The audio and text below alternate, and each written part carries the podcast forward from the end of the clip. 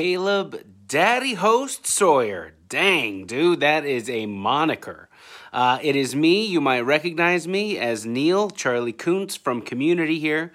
Real Neil with Pipes of Steel, Duquesne of Clan Duquesne, and all that jazz. And I have been sent directly by Kevin Lanigan to wish you a very Merry Christmas and also a big, huge nerd congratulations on your second child. The kid's so nice, you do it twice. That's awesome. Congratulations to you. Uh, man, so that's an eventful uh, end of the year and right in the week of Christmas. So pretty crazy for you right now. Um, so I want you to know that I'm sending you good thoughts. Kevin's sending you good thoughts.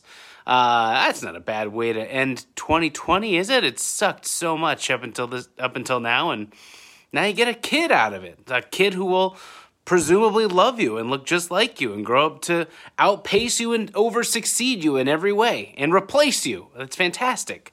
Good. We need more of you in this world. Thank you so much for, of course, loving the show. You're an excellent host, a daddy host, uh, which I initially had taken in the other weird daddy way. Uh, but now I know it's just you're an actual daddy, a dad, a father of a person. So that's quite the relief. Uh, but your podcast is awesome, advanced community studies, and uh, of course, um, being part of a, a, great group of podcasters is really amazing. And you know, it's what keeps the show going and and spreading the love and joy. And every now and then, a, a new person discovers it and spreads it. So I really appreciate all the fine work you're doing. You're doing yeoman's work on behalf of uh, community, and I really appreciate it. So, good luck. I wish I could say relax and enjoy the holidays, but it sounds like you're going to have a pretty wild time. So, bear down for midterms. Oh, that was an accident.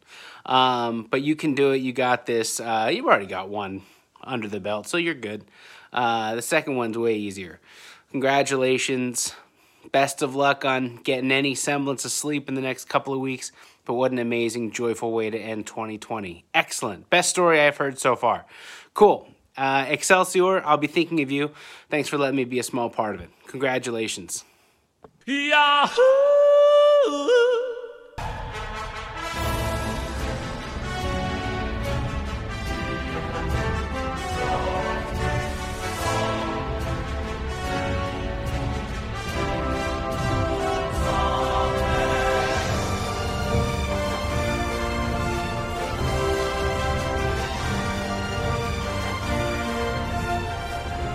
I am excited to see also Marvel kind of trying to reintegrate some of these characters that we had from Fantastic Four. What do you mean? They're they showed us like a title card and everything. They were like, "We're doing it." Fantastic oh Four. yeah, but I mean, I'm talking about like taking. Like, oh, we never brought like- this fight to the podcast, but anyway, Fantastic Four. No, I know you- which fight? uh, I'm talking about about still. who should be in the Fantastic Four. Oh, we haven't.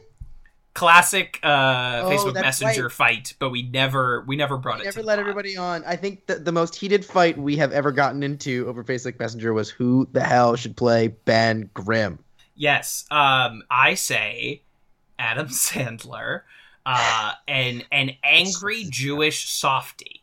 Uh, again, it is there are three fucking Jewish characters in the Marvel Comics universe. They should stay Jewish. Ben Grimm, Uh, Magneto, and uh, Peter Parker. Kitty Pryde, Kitty Pryde. Um, Kitty is Pryde. uh, Why did Kitty I not know Kitty was Jewish? she's Jewish, baby. I love Um, that for her. Yeah, she's great. Um, yeah, the one excited like Chris Claremont, the Godfather of the X Men, like managed to sneak one Jewish character in, um, and it was it was Kitty Pryde. What the fuck was I talking about? Oh yeah, Adam Sandler should play Ben Grimm. uh, he's got the anger because he's got the anger. He's got the timing because Ben Grimm is also the funniest of the Fantastic Four. Uh, Human Torch is supposed to be funnier, but Ben Grimm is funnier. Um, and, I yeah. don't I don't see them as distinct. I don't think either one of them is funny without the other. I think they are They, do are- work best in conjunction of one another. They are it's they simultaneously play like depending on the moment, it's like one's the straight man, one's the funny man, and then they flip. Yeah. Well, the the the thing managed to sustain a somewhat popular uh, comic book series on his own called Marvel Two in One, where they pair him up with a different Marvel character every issue, every couple issues, and that worked really well. He has good he has chemistry with everyone. He does. Um, Human Torch, I I find less so, but that's That- that's that's my issue with Adam Sandler though is I, I think he might be pretty good for a lot of the reasons that you say he would be good, but I Uh-huh. don't I genuinely do not think Adam Sandler would be able to pull off that kind of chemistry with everybody in the MCU as Ben Grimm needs to. Mm, I think yeah, maybe he's lost the ability to. I know he used to be able to. Can Maybe, still do it? I, I just I don't know. There's something about But, I mean but look, Adam Sandler it- it- also is like notorious for being like extraordinarily likable to his castmates, and people work with him over and over and over again. Uh, he Right. attracts literally everyone to be. There's in, like, nothing I would love more than Adam Sandler pleasantly surprising me. I think that would be Sure. one of the most amazing. Like if they did, if somehow Adam Sandler ended up being Ben Grimm, and I was like, "This is amazing," it would be the greatest surprise maybe ever. But like, I Sure. also think what was who is it that Caleb thought would be good? Oh, for Ben Grimm, I can't. I can't remember. Oh my gosh, Um, uh, Pineapple Express. Oh, Seth Rogen. Yeah, Seth Rogen. Rogen. Rogen. I also. I. I think he could. I know he could do it. He's also like the most affable, likable dude. Yeah, him saying it's clobbering time rings in my head beautifully. Like Seth so Rogen I. feels I like, like. like a bit more of a grounded choice in that. But like you know, Hmm. and maybe it's like the reddish hair that just kind of gives me the vibe. of the rocks. But you've Yeah, also got a little know. bit more longevity in Seth. He's he's you know years younger than than I Adam, so you you can a little bit easier. you can run that longer. But I think You I think the big debate is John Krasinski. You you say John Krasinski is 100% not right for Reed Richards. I literally, I literally, I literally don't know what. The only reason to suggest John Krasinski is because you like John Krasinski. Like, and I'm not, I'm not, I am not about to be like, you didn't read the comics, but like, Mr. Fantastic You didn't read the comics. But you didn't. I mean, come on now. Like, and I'm not. I'm not even like the biggest Fantastic Four fan in the entire world. But like, Reed Richards is a stereotypical 1960s sitcom TV father knows best Fred MacMurray style dad. He has the fucking haircut. He has the head shape. Like it, he, he needs to look good in a Mad Men suit. He is defined by his comical rigidity mm-hmm. and it is then funny that his superpower is to be flexible and stretchy. Ha ha ha, do you get it? And okay, you know, I will leave the door open. Maybe Johnny Kraz could surprise me.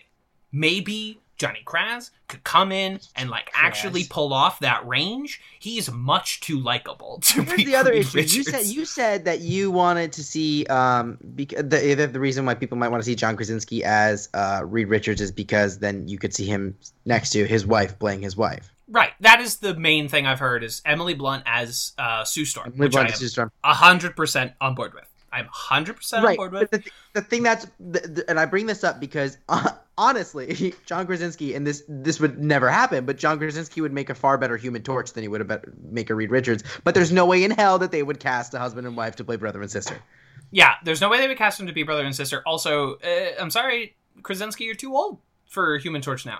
You are. Yeah. It's he's a young. it's character. just wild i i wonder they, mm, oh no wait are they are they done with captain america being like steve Rod- like are they done with steve Rod? i guess they must be done i was just thinking like because to have i mean having captain america make a comment about human torch about Human i mean Torch. But no, I think I think Evans is done at least for the foreseeable future. I guess you could leave that door open. But I also think if you bring him back, you've ruined his happy ending, and I don't want that. Like No. If if you if we bring Cap back, it means something has gone wrong, and I don't want that for him or for Peggy.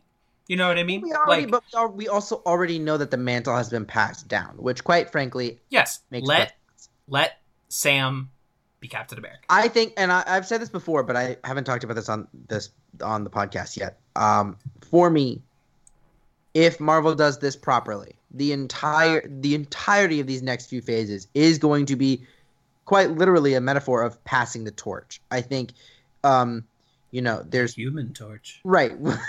well, I mean, we're gonna get it with Iron Man. I know what you mean. Captain America. We are, uh, you know, for better or for worse, gonna get it with Black Panther. There's gonna be a passing of the torch there.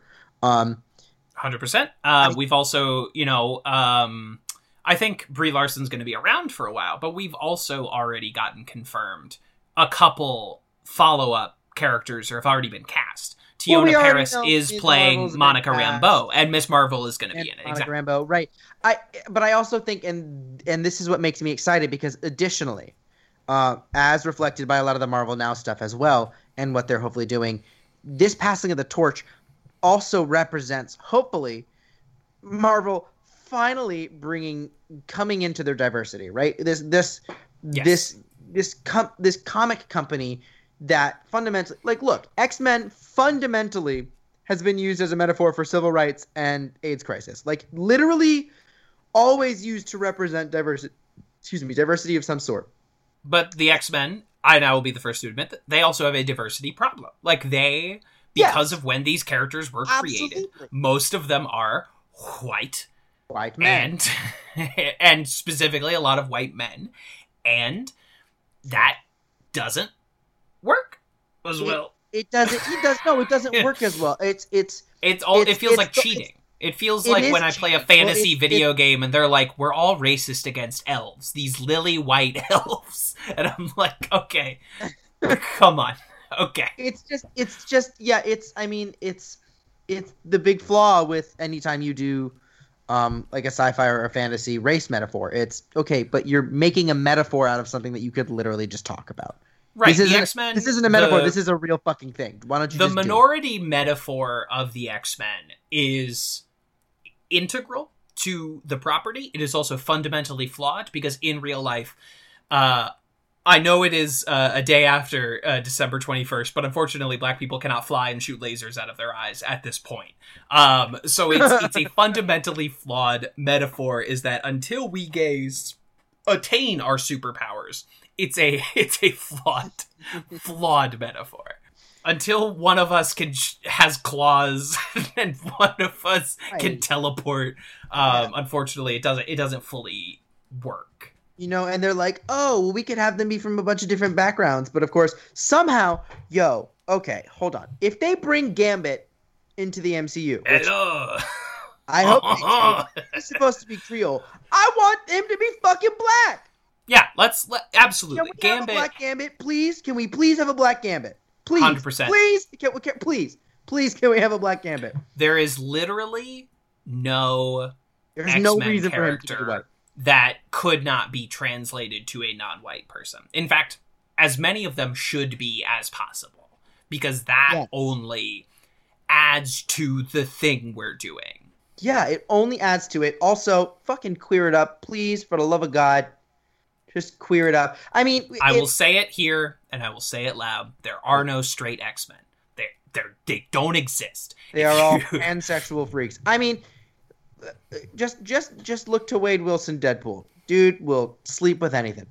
He'll hit it. And hey, we we stand our pansexual king, Wade Wilson, Deadpool. We we stand uh our our beautiful himbo. God bless him. God bless him, sparkly bastard. This I is of course. No, go ahead. no no.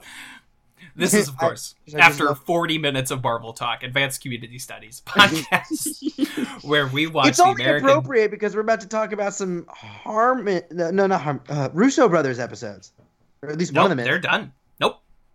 Uh uh No? Incorrect. The first one is Nope. a Russo. Uh uh Adam Davidson double feature. What? Dog. Wait, but then what was that title card at the end that was like Harmon Russo something? I think they're producers, but they didn't direct it. The, oh, the- well, I they think they well they they signed the contract at the beginning of season 3, but at this point the okay, producer descriptions are deceptive because if you think that like Steven Spielberg was on set every day of Michael Bay's Transformers movies, you're out of your mind. Uh, producers are often in name only um, because someone helped get a property made or someone wants to keep the money coming in. Um, you know, they keep Mike Scully, Matt Groening, and James L. Brooks on every episode of The Simpsons, but none of those guys have written a word of The Simpsons in 15 years. You know what I mean? Yeah. Sorry. Well, anyway, Uh, I tried to make it work, but I failed. So didn't go. Uh, this is, of course, Advanced Community Studies podcast where we watch the American television comedy show Community one or two episodes at a time. We are also the premier podcast in the Yahoo Screen Podcasting Network. Yahoo! Uh, I am one of your hosts, TV's Kevin Lanigan. And good news, guys, I spent all my money. Troy, you can't drive that in here. Yes, I can. it's all-terrain, dummy. Oh my god. Maybe this is a bold statement. That one two punch is maybe the funniest fucking thing Donald Glover does on this entire show. Entire show. It's so fucking funny. Yes, I can. It's all Terrain, terrain, dummy. Oh shit. Fuck me, dude. That's funny. Sorry. Uh, hey everybody, how's it going? What's up? My name's Jace. I use they them pronouns. And uh, oh my god. Oh shit, it's metered parking. Wait, what? Stop letting him make you remember things. How did they? I love that because th- there's such a close-up shot of just face, just like Oh, the like um the like tilt.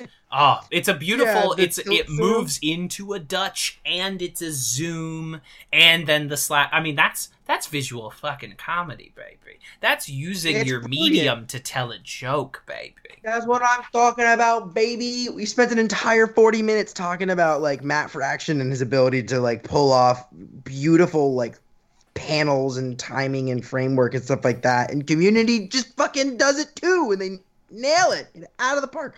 I'm not gonna lie to you. I am not going to lie to you. I mean, I wouldn't outside of this anyway, but I'm not gonna lie to Thank you. Um, yeah, you're welcome. This episode might be one of the funniest episodes in the entire show. The Just fake flashback because- episode. Like, sorry. The the fake flashback of our of our two episodes. It's pretty fucking because- only because look i mean like there are other episodes that like you know are you co- i mean first of all this has got a great concept this has got a fun device that they're using it's that um what is it called um anth- anth- anthology it's an anthology type episode Mhm. which we know you know harmon likes to do every once in a while second for second like laugh for laugh i think this is one of the episodes that i have upon recent memory laughed most consistently through the whole thing Yeah. like just like bit for bit probably most laughs a minute Yeah, and me. the the fake flashback structure just allows you to layer jokes on top of jokes on top of jokes in a way that this show can't always do because they don't have a 30 rock ability to quick let's flash back to a joke and then come back. You know, they don't they don't that's not in the language of this show. Um, they don't do that which is which i also by the way 30 rock does it super well for a live action but it's 100% a family guy ripoff Yeah, it really. Um, I don't know if, if I don't know if Thirty Rock was ripping off Family Guy, no, but I know what you mean. but like the that bit is a family guy A hundred percent. Like I- remember when this? i think of that i'm like family guy did it first yeah, uh, and if they didn't do it first they did it the strongest yeah, absolutely. I think they are. If if nothing else, they are the most known for it of anyone, even Yeah. above Thirty Rock. Because if you like, and i don't even like family guy me neither. I mean, if you're on long enough, you have some fucking good jokes. That's just the law of averages. um but it's not it's not i i loved it when i was 15 and i have since not enjoyed much of it but you know say la vie. Uh it's it's I'm just I just started laughing in the middle of you talking just a few minutes ago because I'm thinking back to like Troy uh, with the with, with his hand? Is it the hand Shirley bit? with the well Shirley comes in with a box of all of her of all of her boys' toys and gives Troy he's like he goes second place karate.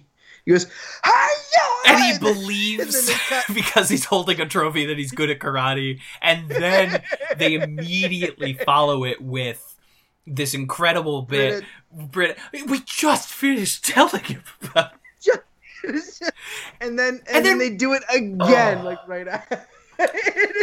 it is is a perfect rule of three. This is Donald This is Glover's Donald- episode. Yeah, absolutely. this is Donald Glover's episode, which is why I love it because that's my boy. If we just Ah, talked I about started- last oh. week how Law and Order is Alison Brie's episode, this is Donald Glover's episode. Just pound for Donald pound, beat for beat. Everything he fucking does in this is funny. Greendale doesn't exist. I knew, I knew it. I knew it. Oh, while we were remembering stuff, the doctor got away. I I mean, again, using the medium to your advantage, right? Using the flashback as a literal Stoppage moving of the time. frame somewhere Yeah. else. Oh, it's it's it's so good. Like It's fucking remarkable. It's remarkable. It's dude. fucking It's a fucking great episode. They do good stuff. I like it. So it seems a like we're already talking about it. Uh, and by the way, we might be joined by a daddy host later. We might not, audience. So I don't know. He is a little busy being a how you say A daddy. current father of one, soon to be father of two. Uh, as I'm sure I've put the audio of uh, that Charley Koontz cameo at the beginning of this episode. That sounds like something I would do. Maybe you'll put it at the end. Uh, or and you know, it's gonna be somewhere. It's You'll hear it eventually. it's gonna show up at some point. I'm definitely adding uh, Danny Pudi becoming a meme king Gilbert Gottfried there to the end of this episode. Um, I'm definitely adding Larry. I'm Doing on? Ducktales. Did you did you see this? Did you hear this? What? Chase. Oh my god, Danny Pudi is the biggest meme of today. He is the internet's main character of December. I haven't been on Twitter today. Um, someone it was a TikTok of uh someone that are like, "What's your favorite interview clip?" And they play this clip of Danny Pudi and Larry King, uh, where uh, Larry King is like, "What's your favorite um extravagance that you can't live without?" And Danny Pudi's like, "I love good coffee." And Larry King is like, "You can get coffee anywhere. That's not an extravagance." He's like, "Okay, I love like really nice socks, cozy socks, good running socks. I'm always looking for those." And Larry King is like, "No, these are not extravagances." And then Danny Pudi's like, "Okay, Larry, what is an extravagance? Give me one." And he's like, "A private plane." And Danny Pudi just like takes a sec, and he's like, "Larry, I'm on Ducktales. I can't, have a private plane." Um, so that is definitely being added to the never-ending soundscape at the end of our episodes. I love. Speaking of Danny Pudi, also this is also an amazing episode for him too. Just the Inspector Spacetime at the beginning. hmm It's like, it's, it's No, I know Inspector is- what- Spacetime. Do you think a guy becomes a cop because his prom night was a treat? fucking brilliant. Um, and then he goes, uh, uh, what's it, Reginald? Come on, Reginald. We don't have. Um, we have to. We have to go back in time. We're running out of Space. space. but also, I think also one of my favorite bits in the whole in the whole like one of my most memorable bits that like if I forget about it for a second and then I see it again, I shriek with joy. Is um, Troy and Annie like just consoling Abed while he's sitting in a chair and the guy's moving the clock, Clock for daylight saving. He's going, "Ah, ah," and he goes, "Hey, hey, if it makes you feel any better, we're gonna get the hour back later on the year." And then he pauses and thinks about it, and then he goes, "Ah!" And then, and then, like for me, Shrieks. are few things funnier than a perfectly placed like cut in the middle of a scream. It is 100%. One of comedy. the great uh, Twitter accounts is perfectly cut screams, which is exactly exact- exactly this. Yes, um, fucking fucking perfect. We are of course talking about season three, episode nineteen, curriculum unavailable, directed by Adam Davidson, written by Adam Countee. Uh, in this episode, uh, the Greendale Seven are sent to go see a uh, shrink uh, played by John Hodgman, and they have uh, their second fake flashback episode where they remember moments that we, the audience, have never seen. This episode takes a different approach to that same premise than the previous one did, because I feel like the previous fake flashback episode was much less category based, where their introductions to flashbacks were not like let's watch a bunch of Chang flashbacks. Uh, let's watch a bunch of Dean flashbacks. It felt a lot more freeform and freewheeling. And the way that they make this episode different, not just like, oh, we're going to do the same thing again, was A, we're making it a lot more specific with this like plot about trying to psychologically dissect the Greendale Seven, and then also they It add like- this incredible my Skype background. They add this incredible uh, Yes. the Greendale Asylum quote unquote twist into the episode. they did lists of rebuttals. They would be like, well, it would be like, blah blah blah. Here's a claim about you, and they'd be like, nah, uh, and then we would get a bunch of quote unquote in their mind counterexamples that were actually just supporting the claim. Yes. And then we go through it, and that was always really fun. And then eventually they're like, uh, "No, it's Greendale Asylum," and then they have a bunch of fabricated memories, or rather, just kind of this weird kind of meta loop where these are all references to stuff that we've actually already seen, reframed into. So these aren't even memories that we haven't seen before; they're references to actual things we've watched happen, put into the frame that these are actually all just falsified memories that we've been watching and experiencing. So it's been a great. and Jeff Jeff does a Groucho Marx impression, which I'm always in favor of. It. Don't. Oh my god, it's a great one. It's a great one. Ah, so do I. what is that in response to? What's that line? Oh, it's, so like good. I mean, uh, married. Unless you mean married to his character work. Is like no, I mean insanity. Ah, so do I. It's something like that. I can't. Um, it's it's gonna make everyone mad that I didn't get the quote exactly right. Oh well. yeah, they're gonna be like, actually, uh, Daddy Host is here. Daddy. He made it. Yeah, well, part of me made it.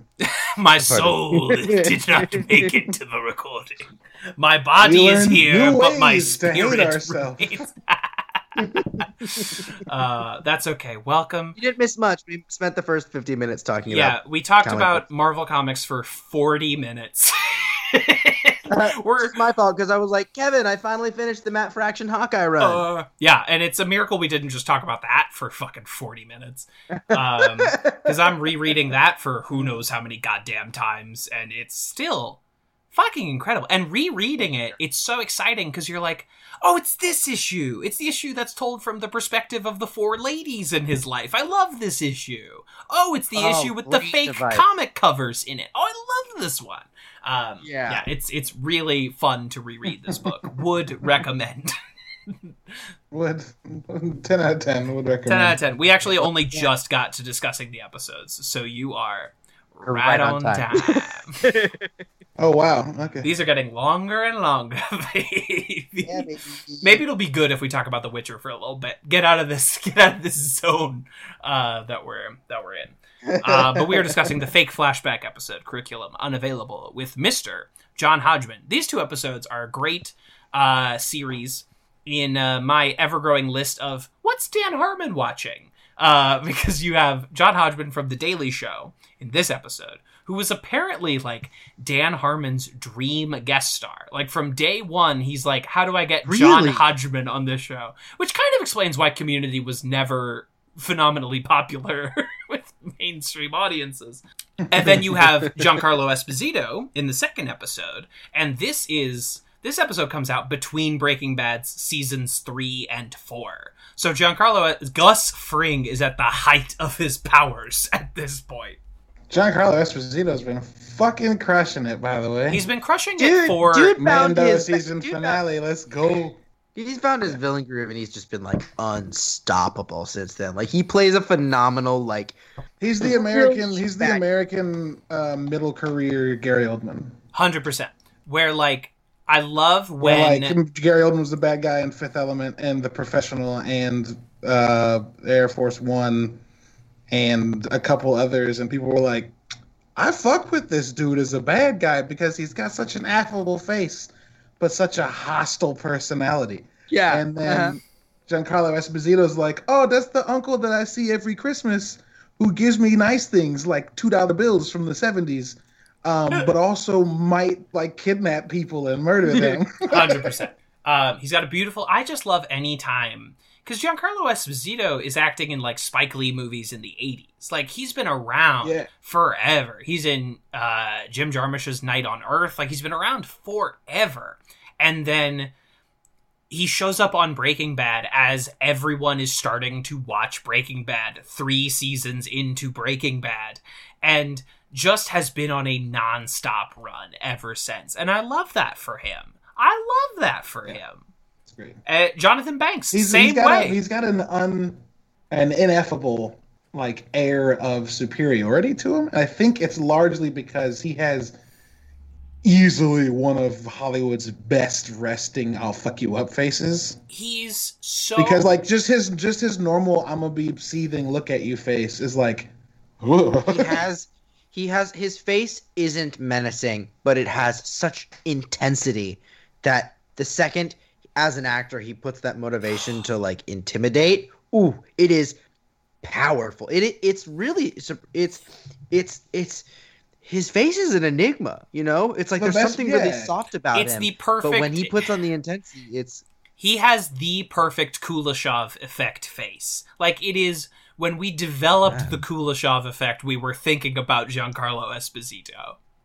What is that? What are you saying? The Kuleshov? Effect? The effect? Kuleshov effect is an editing principle.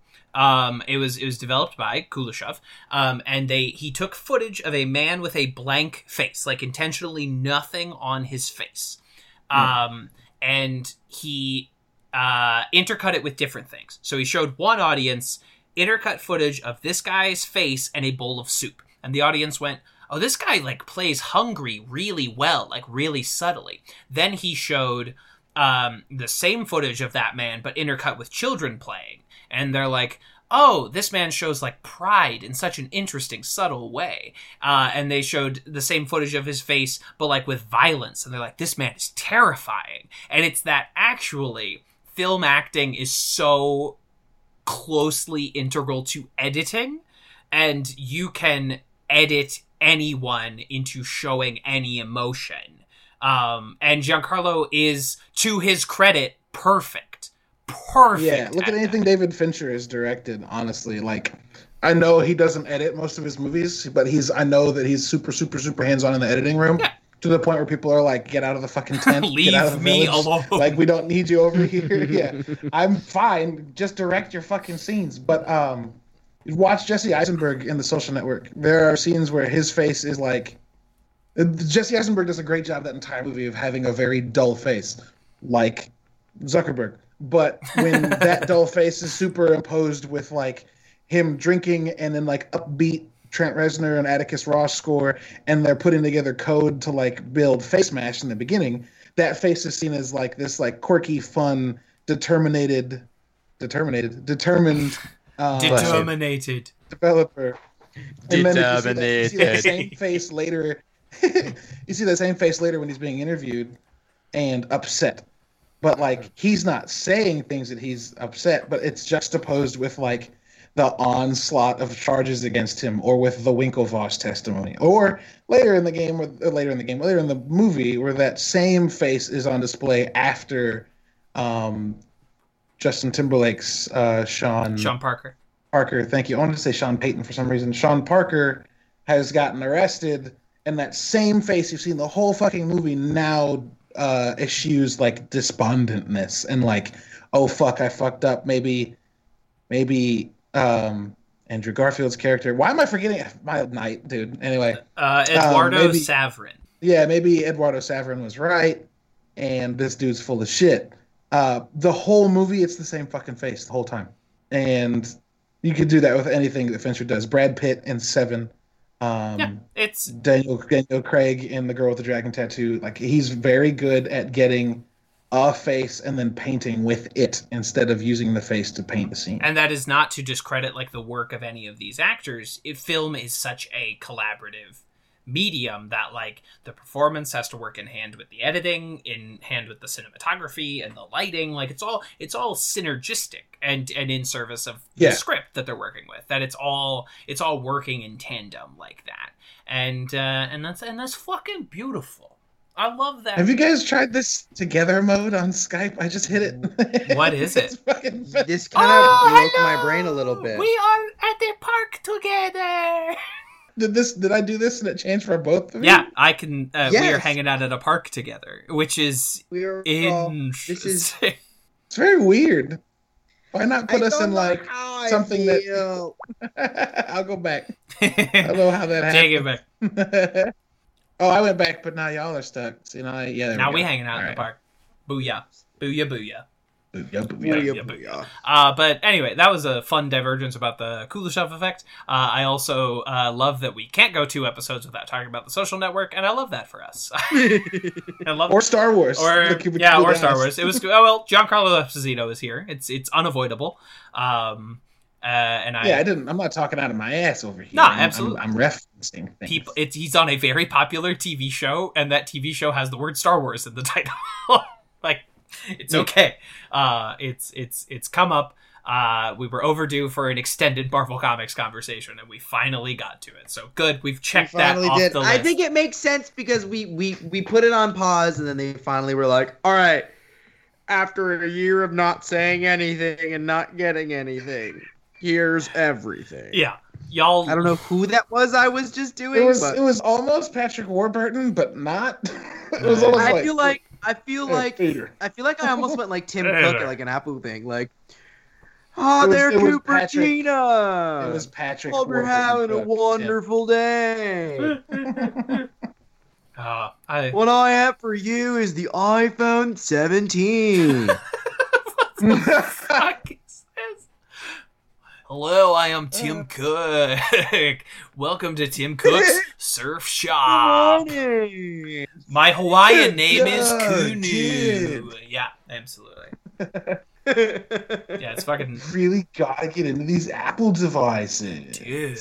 Have you? Is that is that cursive? Is that no? I guess that's not exactly cursive, but it's close.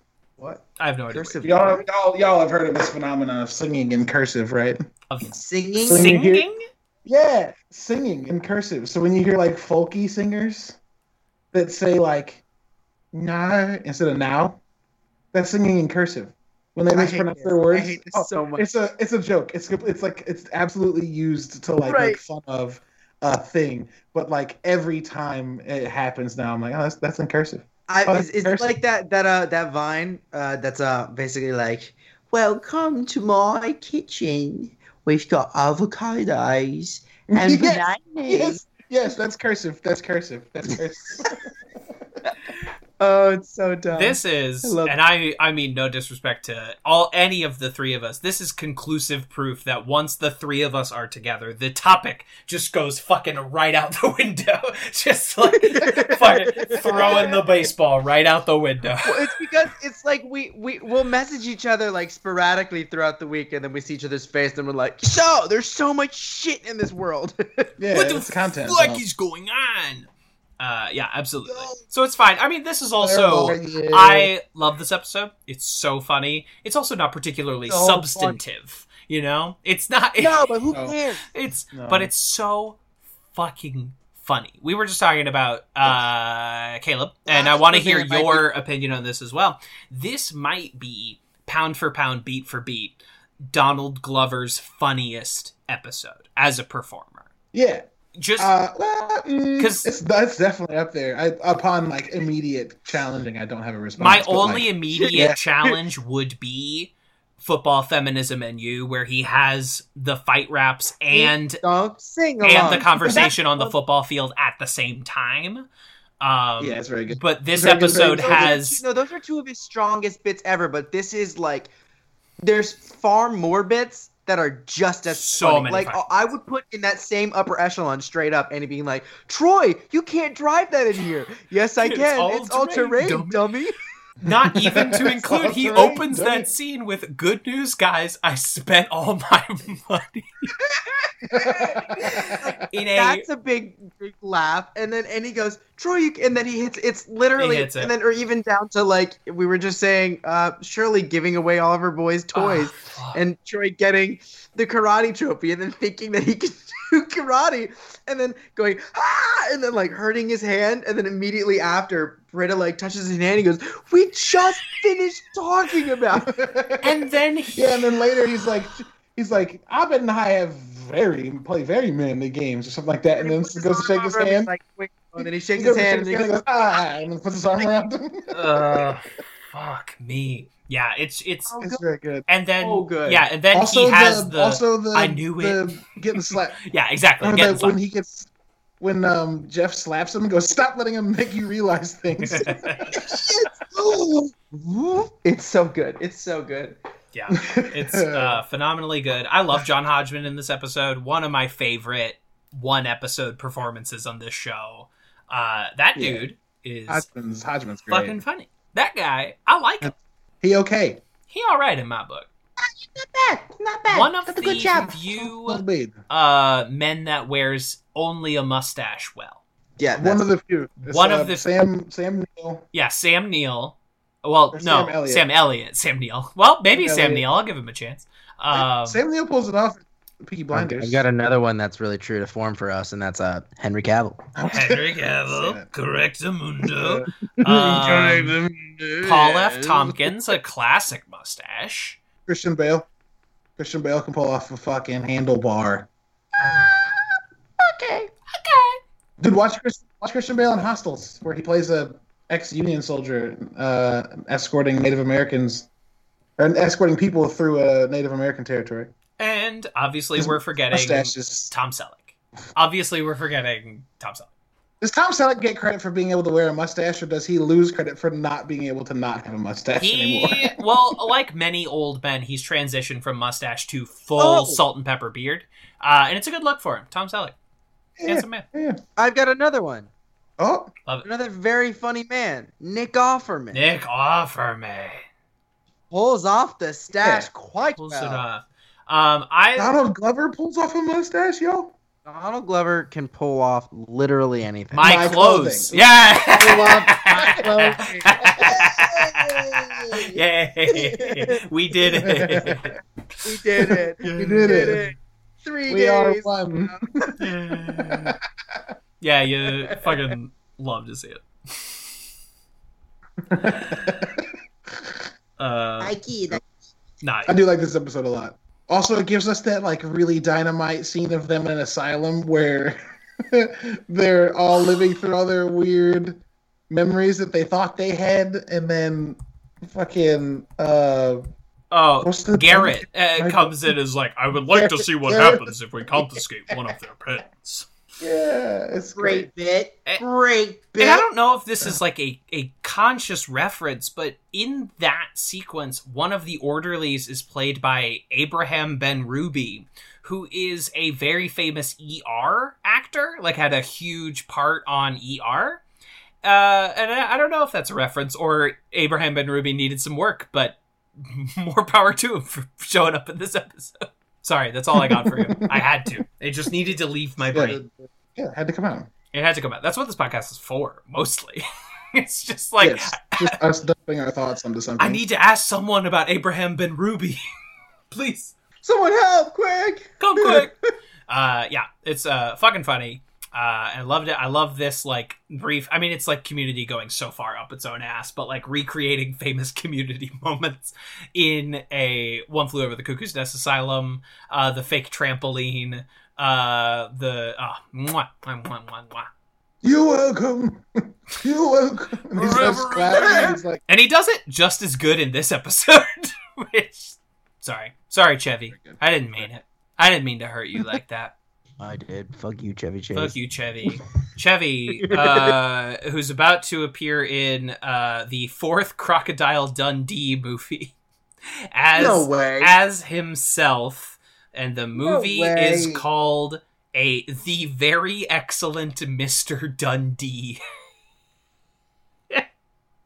Is this real? Are you joking? I am not. I. I mean, I. I See that one more time. This is the poster. The- The very excellent Mr. Dundee. We're all familiar with Crocodile Dundee because we all watched VHSs in the 90s. Um, Yes. and uh, and of course there was Crocodile Dundee, and then there was a sequel, and then there was the one where he of course came to Los Angeles, where anything is possible.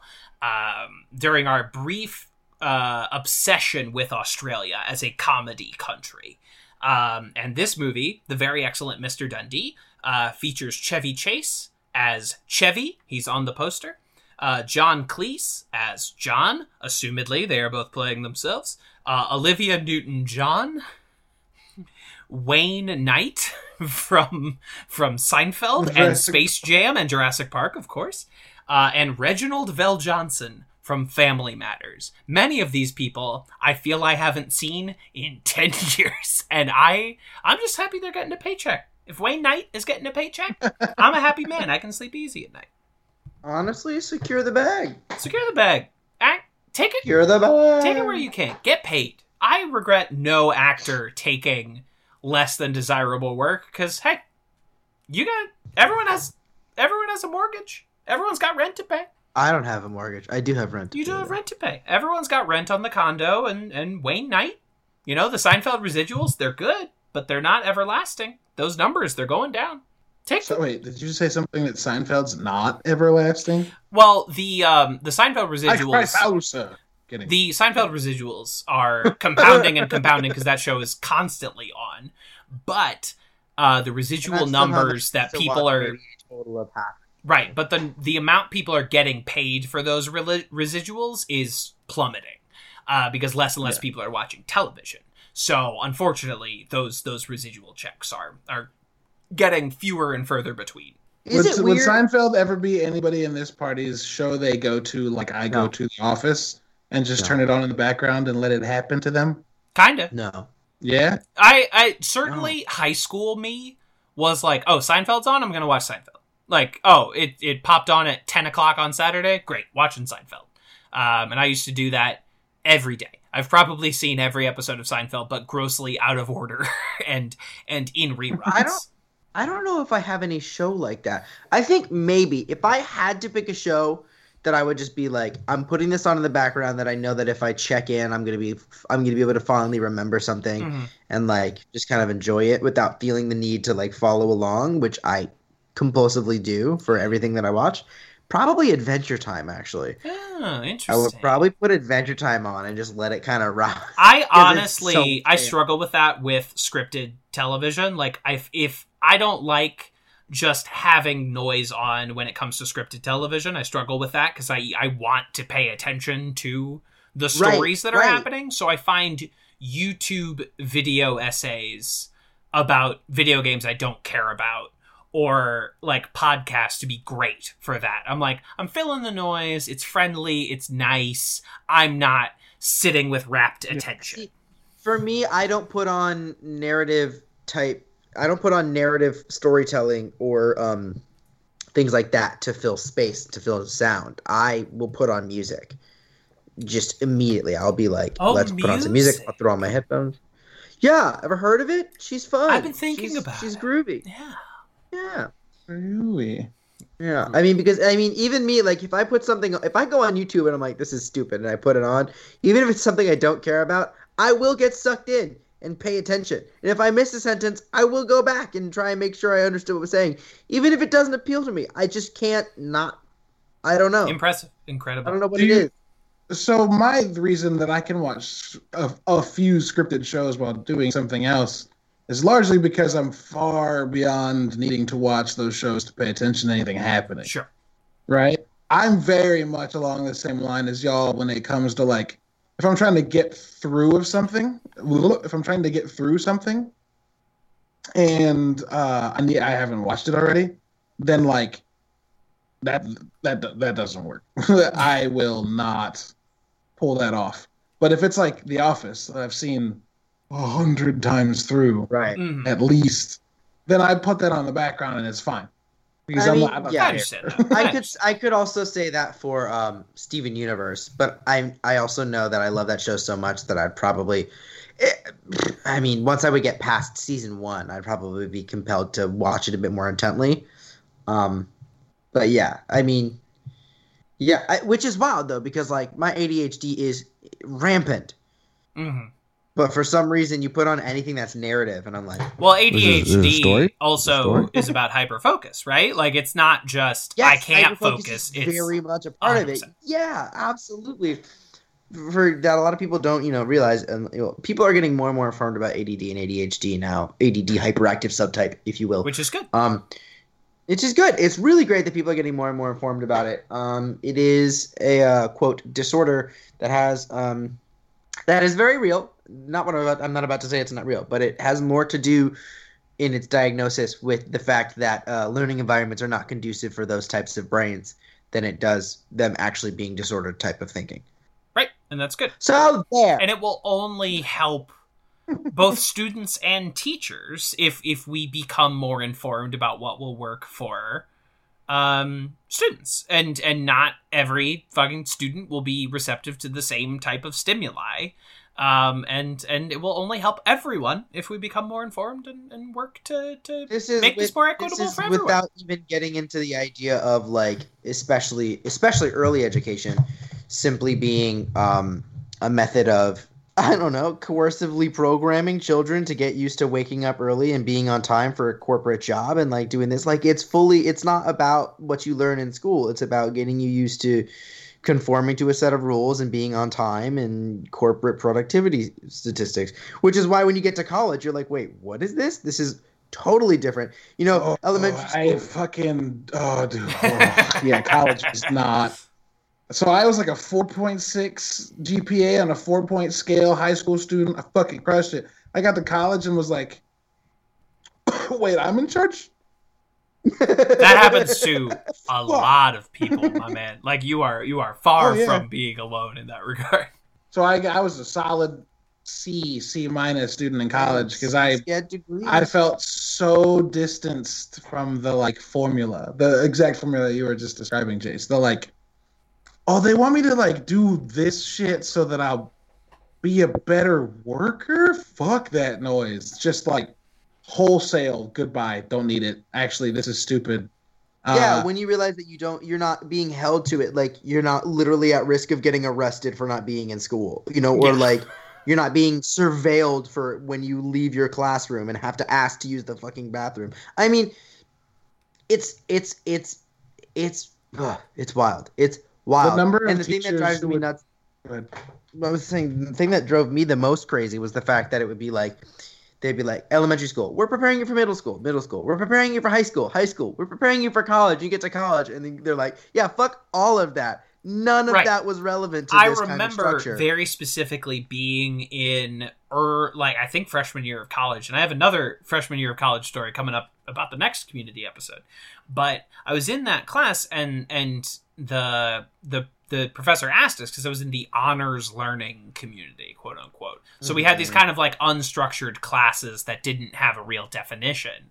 And he was like, Why are you in college? And so many of us were like, Well, we have to get ready for jobs. We have to like get ready for the for the career field. And he was just like incensed. And he's like, It's ridiculous that we don't value the idea of getting an education for the sake of being educated and informed.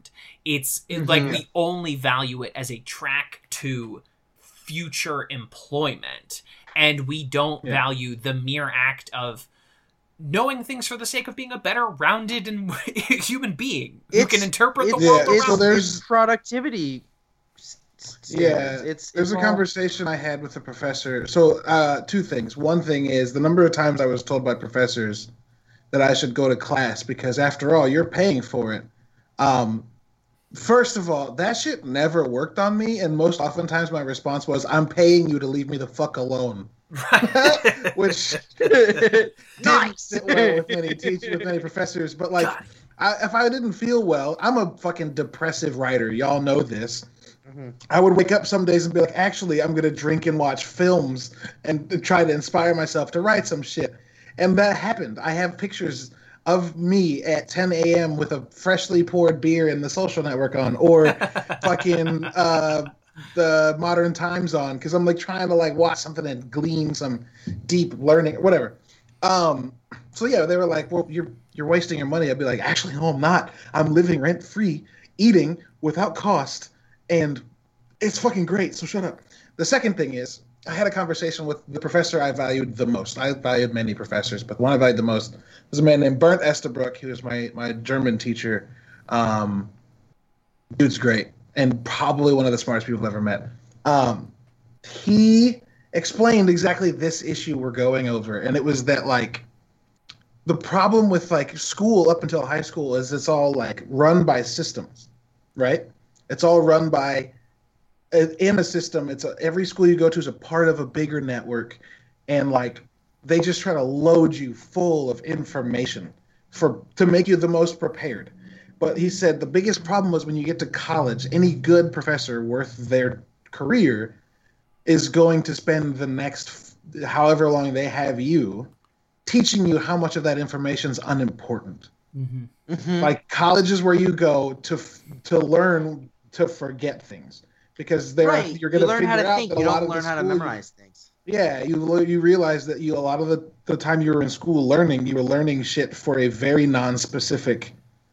Yeah, the function. Yeah, what what I was trying to say earlier was the function of all that learning was not for you to get that information. The function of that was for you to get programmed into showing up somewhere on time, wearing the proper clothes. Like it's it, it wasn't about you need to know biology, chemistry, physics, and all this stuff. And some of these might be relevant to your field later on. Some of these stuff you might enjoy Biology, learning about. physics, Astrology. Sorry, for some Right. reason my brain just fucking love song. I love it.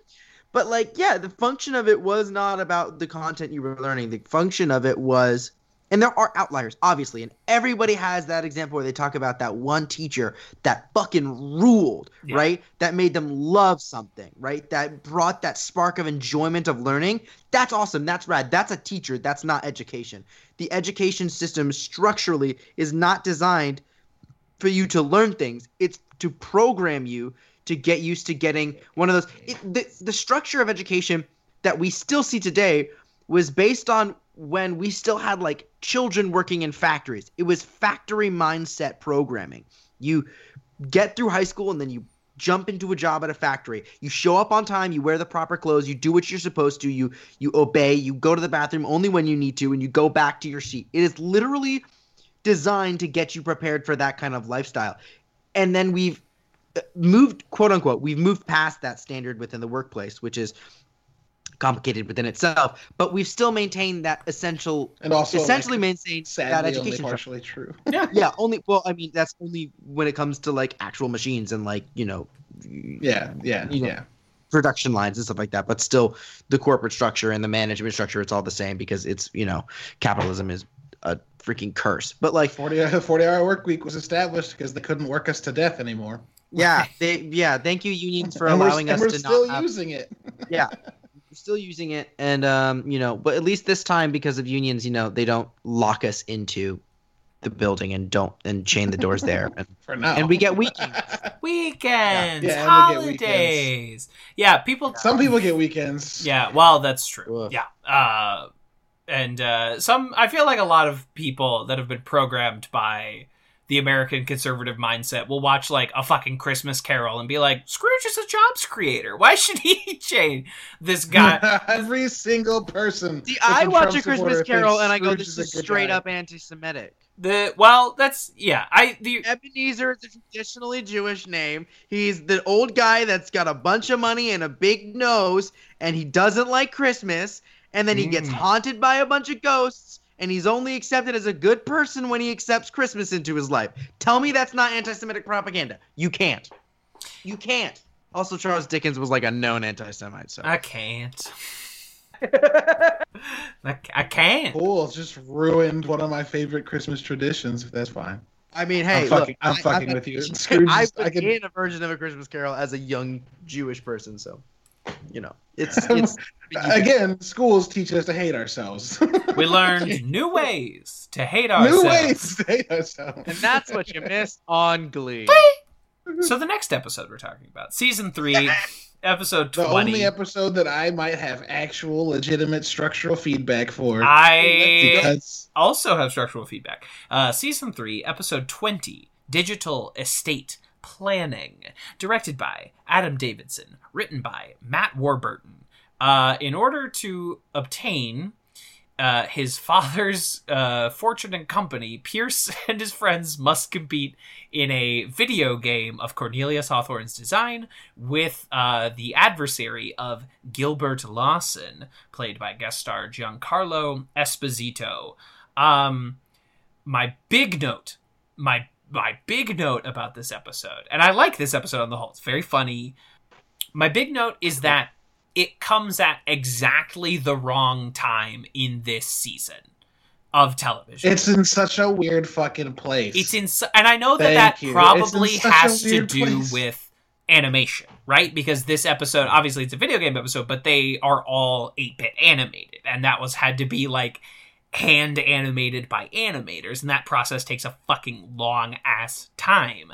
But it should have come out either while they were still at Greendale or as the gap episode between them being expelled and them going to see John Hodgman or after they overthrow Chang.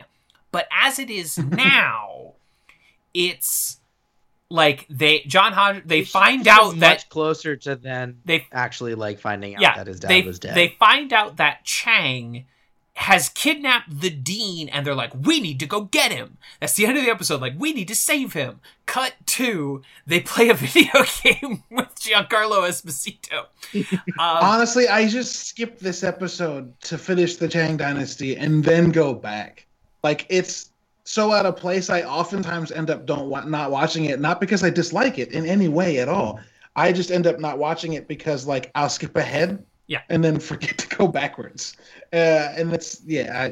I, I'm glad that other people are as No. like it, what the fuck about this as I am because it's bugged me forever. It comes at exactly the wrong time. Uh, these last three episodes of season three, so this Chang Dynasty and the actual finale, all aired on the same night uh, on What? NBC. They played the. I mean, this is the period of time where it feels like NBC just does not give a fuck about this show. Um, and so they burned off the rest of this season on May 17th, 2012. Um, uh, so they, they, there was like one, oh, let me see if I can find, uh, May 17th, 2012 television lineup. I want to see if I can find what the one other show is on this episode. Um, or you know what I I did that sentence make any That sense? evening? I've had a very No, full Moscow again. mule. Say it again. I want to find because there were there's a four sitcom block on NBC on Thursday nights. I want to know what the one other show was that was on the slate because it was community episode, other show, two more community episodes. It was just the wildest night of programming I've ever seen. They were like, yeah, let's just do a small interruption and then uh, back to two more episodes. Yeah, it was um I it was it was right after I had left freshman year of college. It was like the first week we were back home and I had failed to impress my honors learning community teachers that whole year. But Nice. the one thing one of them had picked up was that I really liked community, and so did he. And after these episodes aired, he wrote on my Facebook wall, like, that was one of the wildest nights of television I've ever experienced. Um, and I was like, I know, right? like, what? What a fucking weird lineup. Wow. I'm having trouble finding Very it. Yeah. Uh, but uh, That's okay. I'm sorry.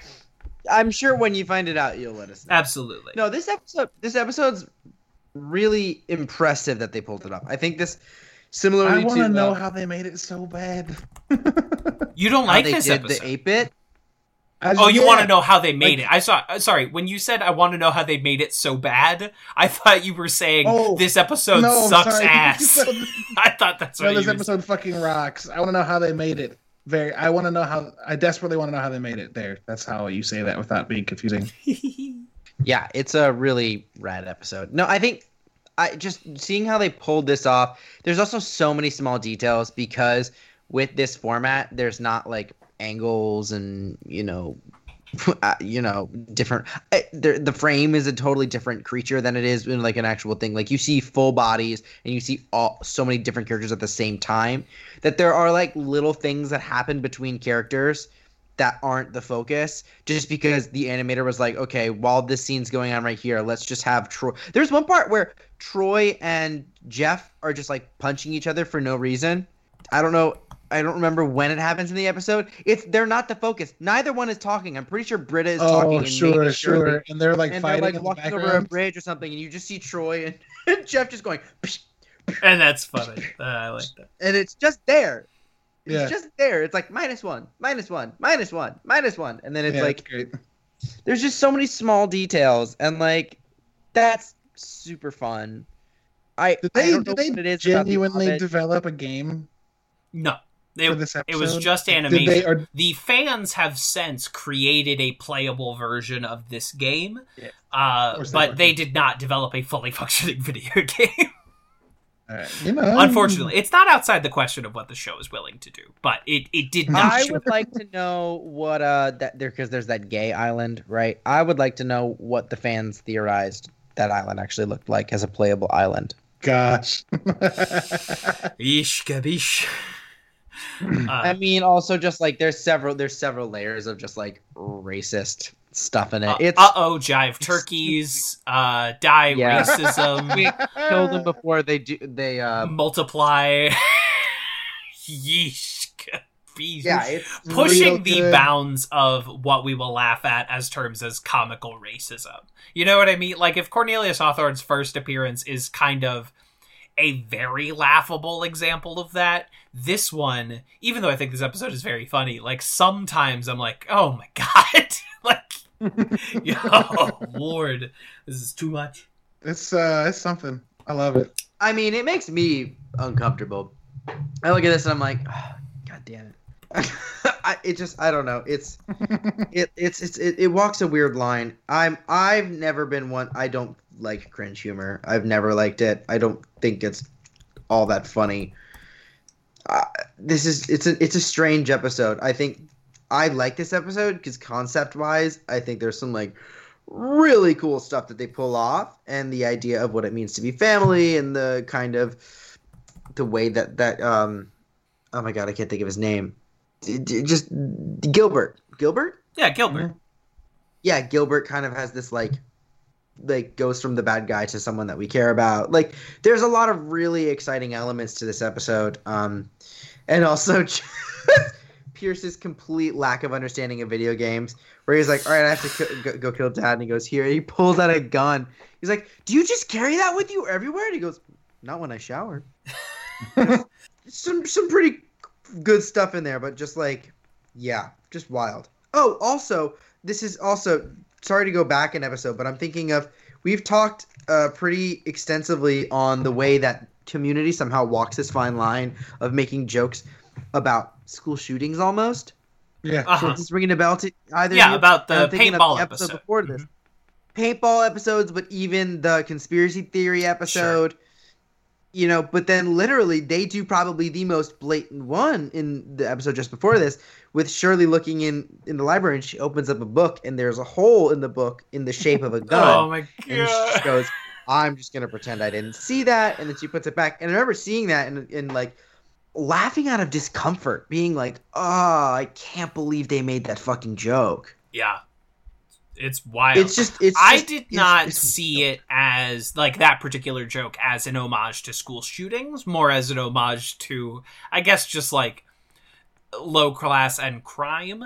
But you could easily draw that that mental connection, which it seems Right, you well, have, mean, and I never saying, had. Like, I don't see that as innately like it's a school shooting joke, but it's a joke that relates to guns in a school. uh-huh. you know what I mean? No, for sure. so it's sure. just like it's like um, something. See, I uh the it's interesting because I the the the racism in this episode, uh, I just super none of it. Hmm, it's interesting. I didn't see any of this as cringe humor Mhm. when I Okay. watched the first time. What I not came in the way that like was- Michael Scott saying like cookie cookie in that one horrific No. episode of The Office. Uh, No. Just like people talk about Scott's tots, and I'm like, okay, Scott's tots, I'm like sure. dry heaving thinking about it. Yeah, but I I want to throw myself through the floor when I think about that moment from The Office. Like, or when God. he uh, or when he kisses Oscar in front of the office because he wants. Oh, it's Kevin so and I both just go. Oh. It's so fucking painful. "Ugh." The whole I- time you're I, like, I don't find it redeeming. That's the thing, though. A lot of people are like they find humor in that, and I it's. Oh I mean, no! People that say they find humor in that are full of shit. It's not. It's because it's not funny, and it, you're not supposed to feel any. There's no redeeming quality to it. It's that like in that that portion at that time in that show, Michael Scott's an asshole. Yeah. and doesn't think that he's an asshole, and it only gets it does. He only Right, gets I'm, better. I'm speaking from like a broad picture, like outside perspective. The the writers of the show said this is funny. I I don't know if they did. yeah, in that particular I scene, I don't know if the intent did. was to laugh at it. Even if they're saying it's not funny because it's like, haha, this is funny. They were like, this discomfort will make people laugh. It is a comedy. The intent was to make people chuckle. I giggle. think that I think that saying that uh, maybe it was taken the wrong way, or that people people that did laugh people did laugh at it, is is worth pointing out. I don't think that there was anybody in that writers room that was like, "This is," I don't know. the The thing I butt up against is that like because it exists in a comedy, is therefore in there for comedic purposes. I once had to review Maus Oh, which is Christ. a graphic novel about um Stunning. well, yeah it's very good my i had to i had to research that in a concepts of comedy class because my professor thought it was because she was like it's a comic and comics oh No. God! I was like, oh, it's the funny just- papers. you know, Whoa, that Maus is- that is- Maus was that there is- right alongside Mother Goose and Grimm, uh, Family Circus, Maus. Oh my God. Was it Yeah. really? No, no, of course not. So, Garfield it was and then Maus. novel. That's just dis- That's just like a misnomer of content. No, I. but I I, don't that- think but i that think the comedy show i think they exist devoid. Of, I I get what you're saying. I see comedy like shows that are comedies can have moments that are not funny. Their intent is not to make you laugh the entire time. I think more so when it comes to it, it- it's it's it's it's a conversation worth having, and it is not cut and dry, absolutely. But the idea is that like. First of all, the intent is not necessarily how it's going to come across, right? The people making this are more than likely they're not homophobic. They're probably friends with a bunch of queer folks. They're in the industry, right? It's not like we're not there, you know. Um, Mhm. Well, we could go for a little bit more, but I digress a bit. The idea is like you you go in the room. The idea is like this is funny because it's so blatantly wrong, and we can laugh at the discomfort of like like like the absurdity of it. Like we laugh at it. It's like laughing so as to not cry kind of vibes right? So as to not and that i get but i think the problem comes when you put it into when you expose it into a society and a culture that is not at that level it subtly implies that these things are benign and laughable to people that have violent tendencies. And so it becomes complicated where it's like yes the art is being made and it comes from a specific perspective and it comes from a perspective a specific um intention and it you can laugh at it. I have laughed at plenty of things that i'm like this is so dangerous Yeah. right? But i understand where it's coming from and i understand that but i think it's also it's complicated when it reaches when it's when when what it implies to a lesser informed audience. But then of course it's you know who are we to say if an audience is informed Right. so it's, it's yeah a- yeah and that, that conversation gets gets tricky when you like Yeah.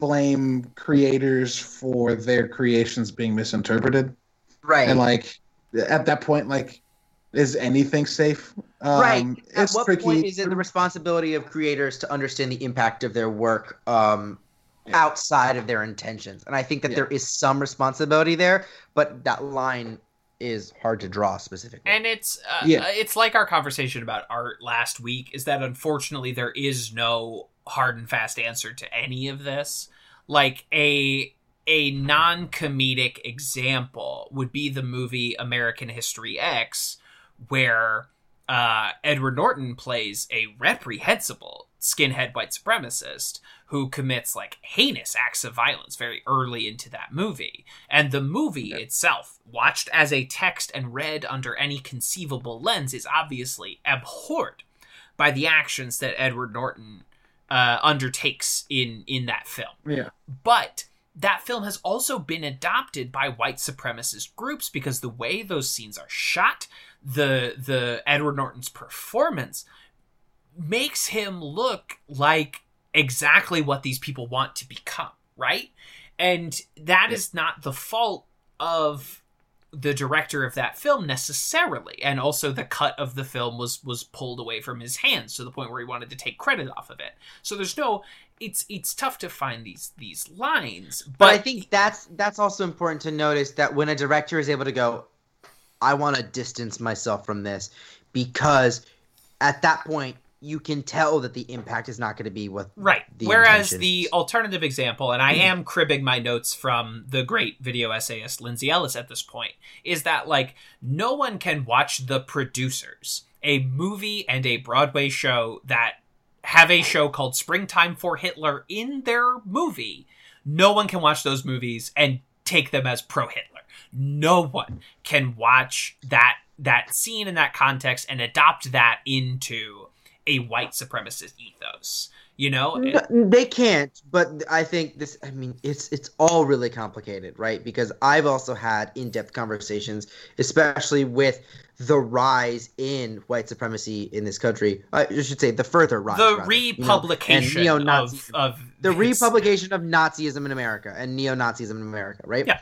uh, shows like the producers while written by jewish folks uh, and the history of satirizing hitler is deep and wide and long um gay Yeah, the, uh, the Chaplin did the, it. uh, Brooks did it. Like every Right. we've all Family Guy, the and it aforementioned Family it's Guy. one of those things it, it, it kind of it, it it evolves though and the lens that we view it is evolving as well and at a certain point it's important for us to go okay now let's take a look at if we were to do a production of the producers now are we are we when hitler is no longer the face of nazism let's let's really i mean like he is the historical face but the current face of nazism is not hitler so when we present Hitler and Nazism as something that's laughable, right? Mhm. We it's just like, yeah, let's laugh at this. This is so funny, and it's it's benign enough that we can make jokes about it.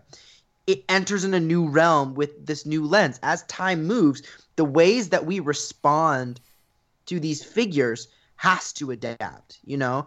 And so it, it but that's with all art. As time passes, we are going to view things that we thought were acceptable as not acceptable. And we're gonna at some point, it might even be possible that we get to a point where stuff that we're like, that was unacceptable, and go, actually, I don't know why we were caught up on that. It really wasn't that big of a deal.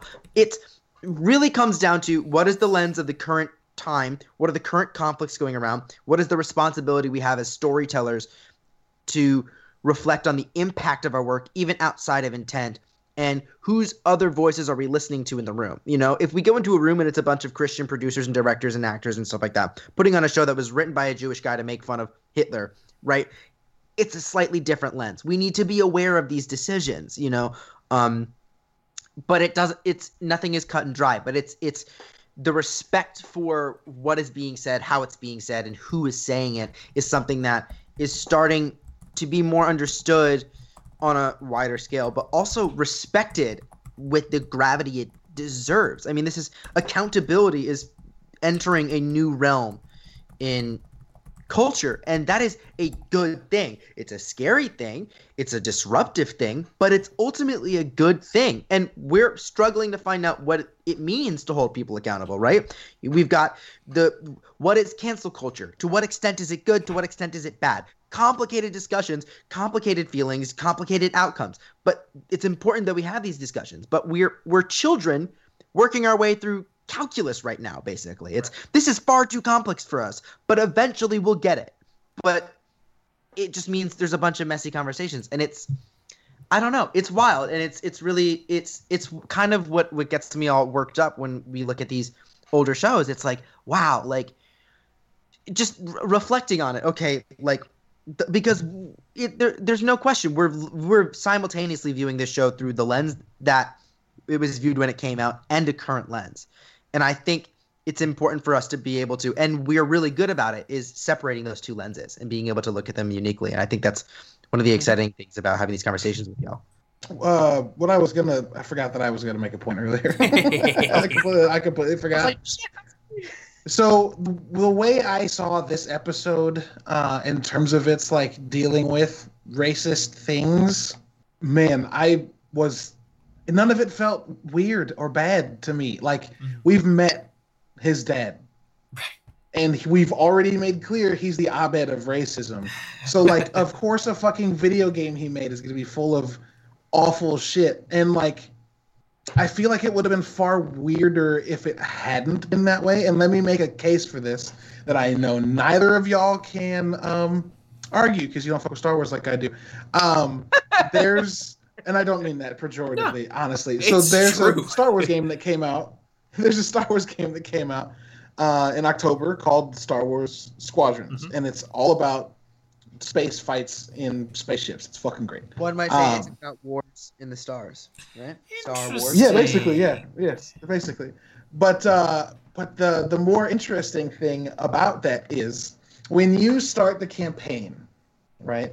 You play as the rebellion, and the rebellion for anybody that's just watched Star Wars or has watched it for decade decades will realize that the rebellion is diverse. It's got aliens in it, it's got boys in it, it's got girls in it, it's got all the different people in it, it's got all the different like species you see as bad guys, they're also in the rebellion as good guys. It just the rebellion is the conglomerate of the Star Wars universe, right? The Empire, all fucking white dudes, Yes. all fucking white dudes, like the whole trilogy, the original trilogy, all white dudes. Not a single black dude, not a single woman, just all white dudes. You play this Star Wars game, Squadrons, and the rebellion looks great. They're all different alien species. They have mixed and, and non-apparent genders. Like it's really good. It's really good. It feels really great playing as the rebellion. And then you go over and do part of the missions go back and forth between the rebellion and the and the empire. In the empire, I was about two minutes in before I literally out loud was like, "Where's the white dudes?" Wow. because it was like an Asian woman and a black man and like a Middle Eastern man. And I was like, hold up!" So, like, the reason why I say that Pierce's dad's game is racist like his dad is it's important to me that that character remains in continuity a racist piece of shit. Mhm. So his creations, therefore, are racist pieces of shit. Right. And the reason I brought up Star Wars is that for me, the Empire in this game doesn't work because the Empire was built as an analog to the Nazis, and the Nazis all white dudes. So when you give me Right. the Empire and it's not, it's it's full of non-white, non-male characters. Uh, right. No, I think I think it is. I think it is important. We talked a little bit about this before you you jumped on of uh, how you code a villain, right? How you code the bad guy. In Yeah. both of these cases, like what you're saying with Star Wars, and in this episode, he's they're clearly coded as the bad guys, right? So you look at this, and also, I, I'm not exactly the person who can make this claim, but I feel like Jive Turkey isn't exactly the insult that it used to oh, be. and it also it also it also has everything to do with context as much as it does the place and time it takes place right Right. like when when troy goes ah jive turkeys like that's that's objectively fucking funny Right. like that, you can't get upset about that but if some old dude on a porch in a clint eastwood movie was like you yeah that would be different right, exactly. But he would be the protagonist of the movie in a Clint Eastwood Yeah. movie. Right, Yeah. that- And then at the end of the movie, he would die in Christ pose. Uh, see It- it more so- Sorry. it more so represents Yes. like these racist tropes more so represent just how laughably out of touch this villain is and that's kind of why it's it's less cringe i mean it makes me cringe a little bit but it's also just thinking about the idea that they were like oh this will be funny Yeah. This is uh, we keep quoting when you this. break it down it's you Yeah. get more comfortable with it. We it keep I don't know, quoting this section of Troy dialogue, but uh, Cornelius Hawthorne is 1800s Disney style racist. Uh, he is not an up to date of the moment racist. Uh, and and that you know it's an interesting conversation, and I'm really glad we like glommed onto this as like a section of discussion because it's kind of unavoidable in this episode. Uh, Yeah. i mean if there's one thing i trust us to do it's be able to have these difficult conversations that come with this show that we love Right. and i think that that's kind and of I like, love this show, and it doesn't always handle these things perfectly uh, across its its many episodes. Uh, earl- the season premiere of this season has like Jeff mistaking one black person for another, and it's like kind of fucked up and never really addressed. Um, and at the same time, we can we can uh, have these uh, several Cornelius Hawthorne episodes. It's just it's it's it's a layered show. There's a lot going on here, uh, and I'm glad that we can uh, talk about this and not feel the need to either be a too defensive of community or b. too accusatory of community. That it's like we I think fundamentally it boils down to the thing we are laughing at is how stupid this old white dude is. Correct. Right? It's like Yeah. it's not we're not laughing at like, wow, that's racist. It makes me feel weird. It's like this dude is so dumb. Yeah. like Britta, Britta goes, I can't believe he really thinks this is gonna like rub off on us. And then Troy says, Look out! right.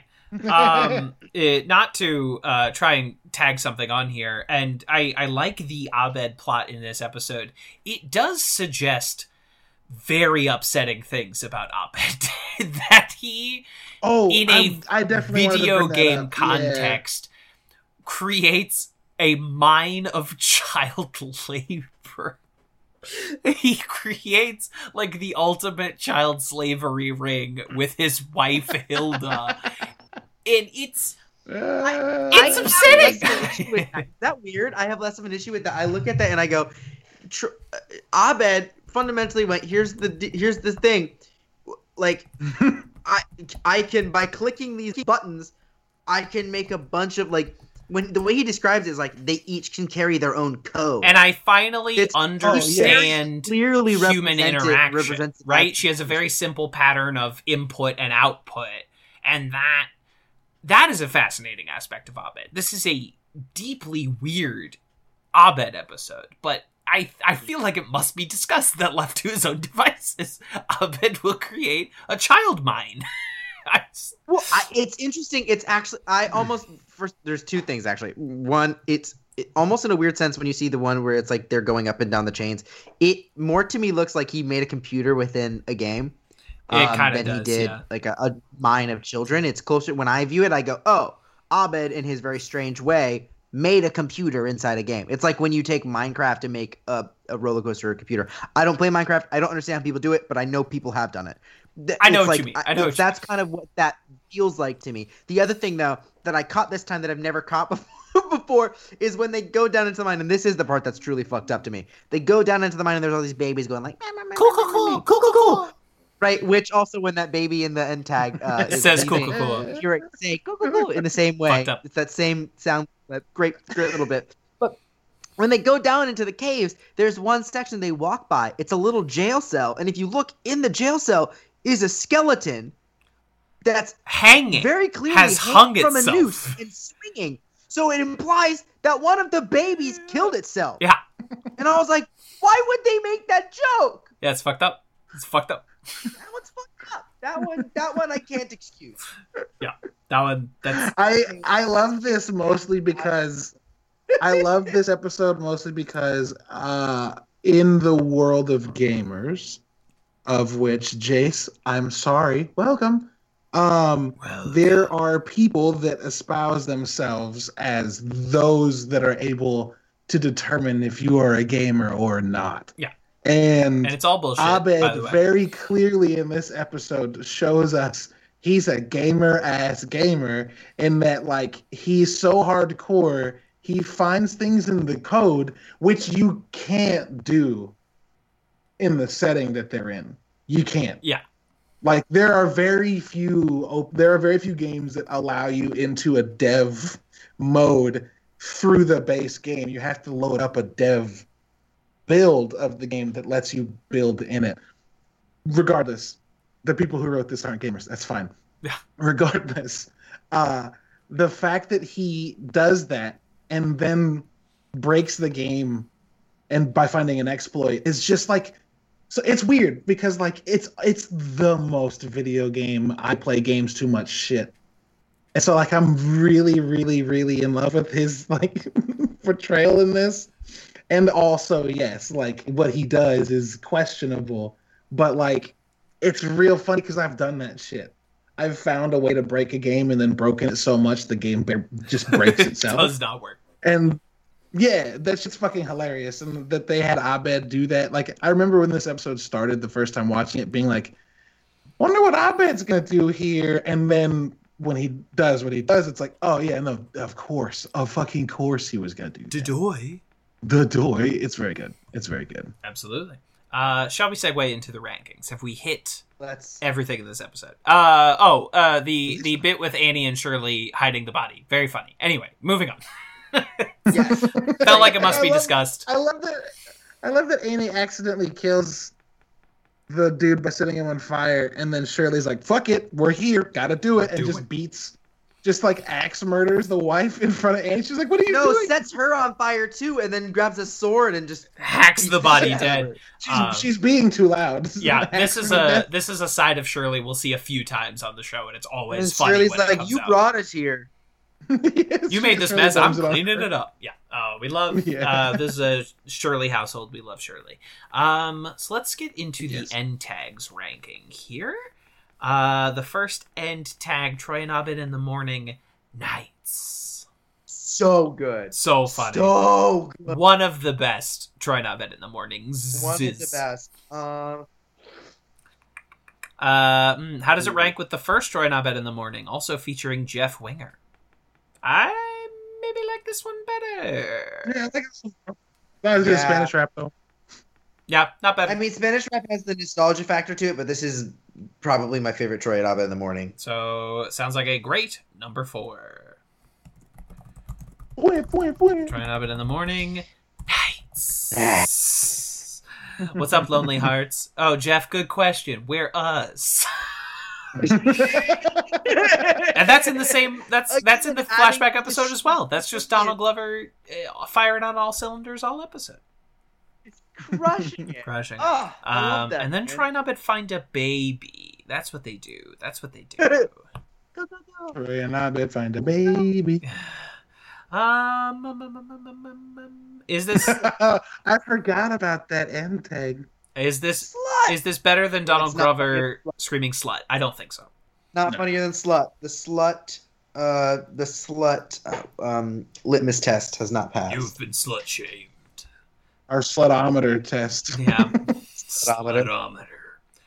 Uh, ba, ba, ba, ba, ba. Is this better than spaceships? No.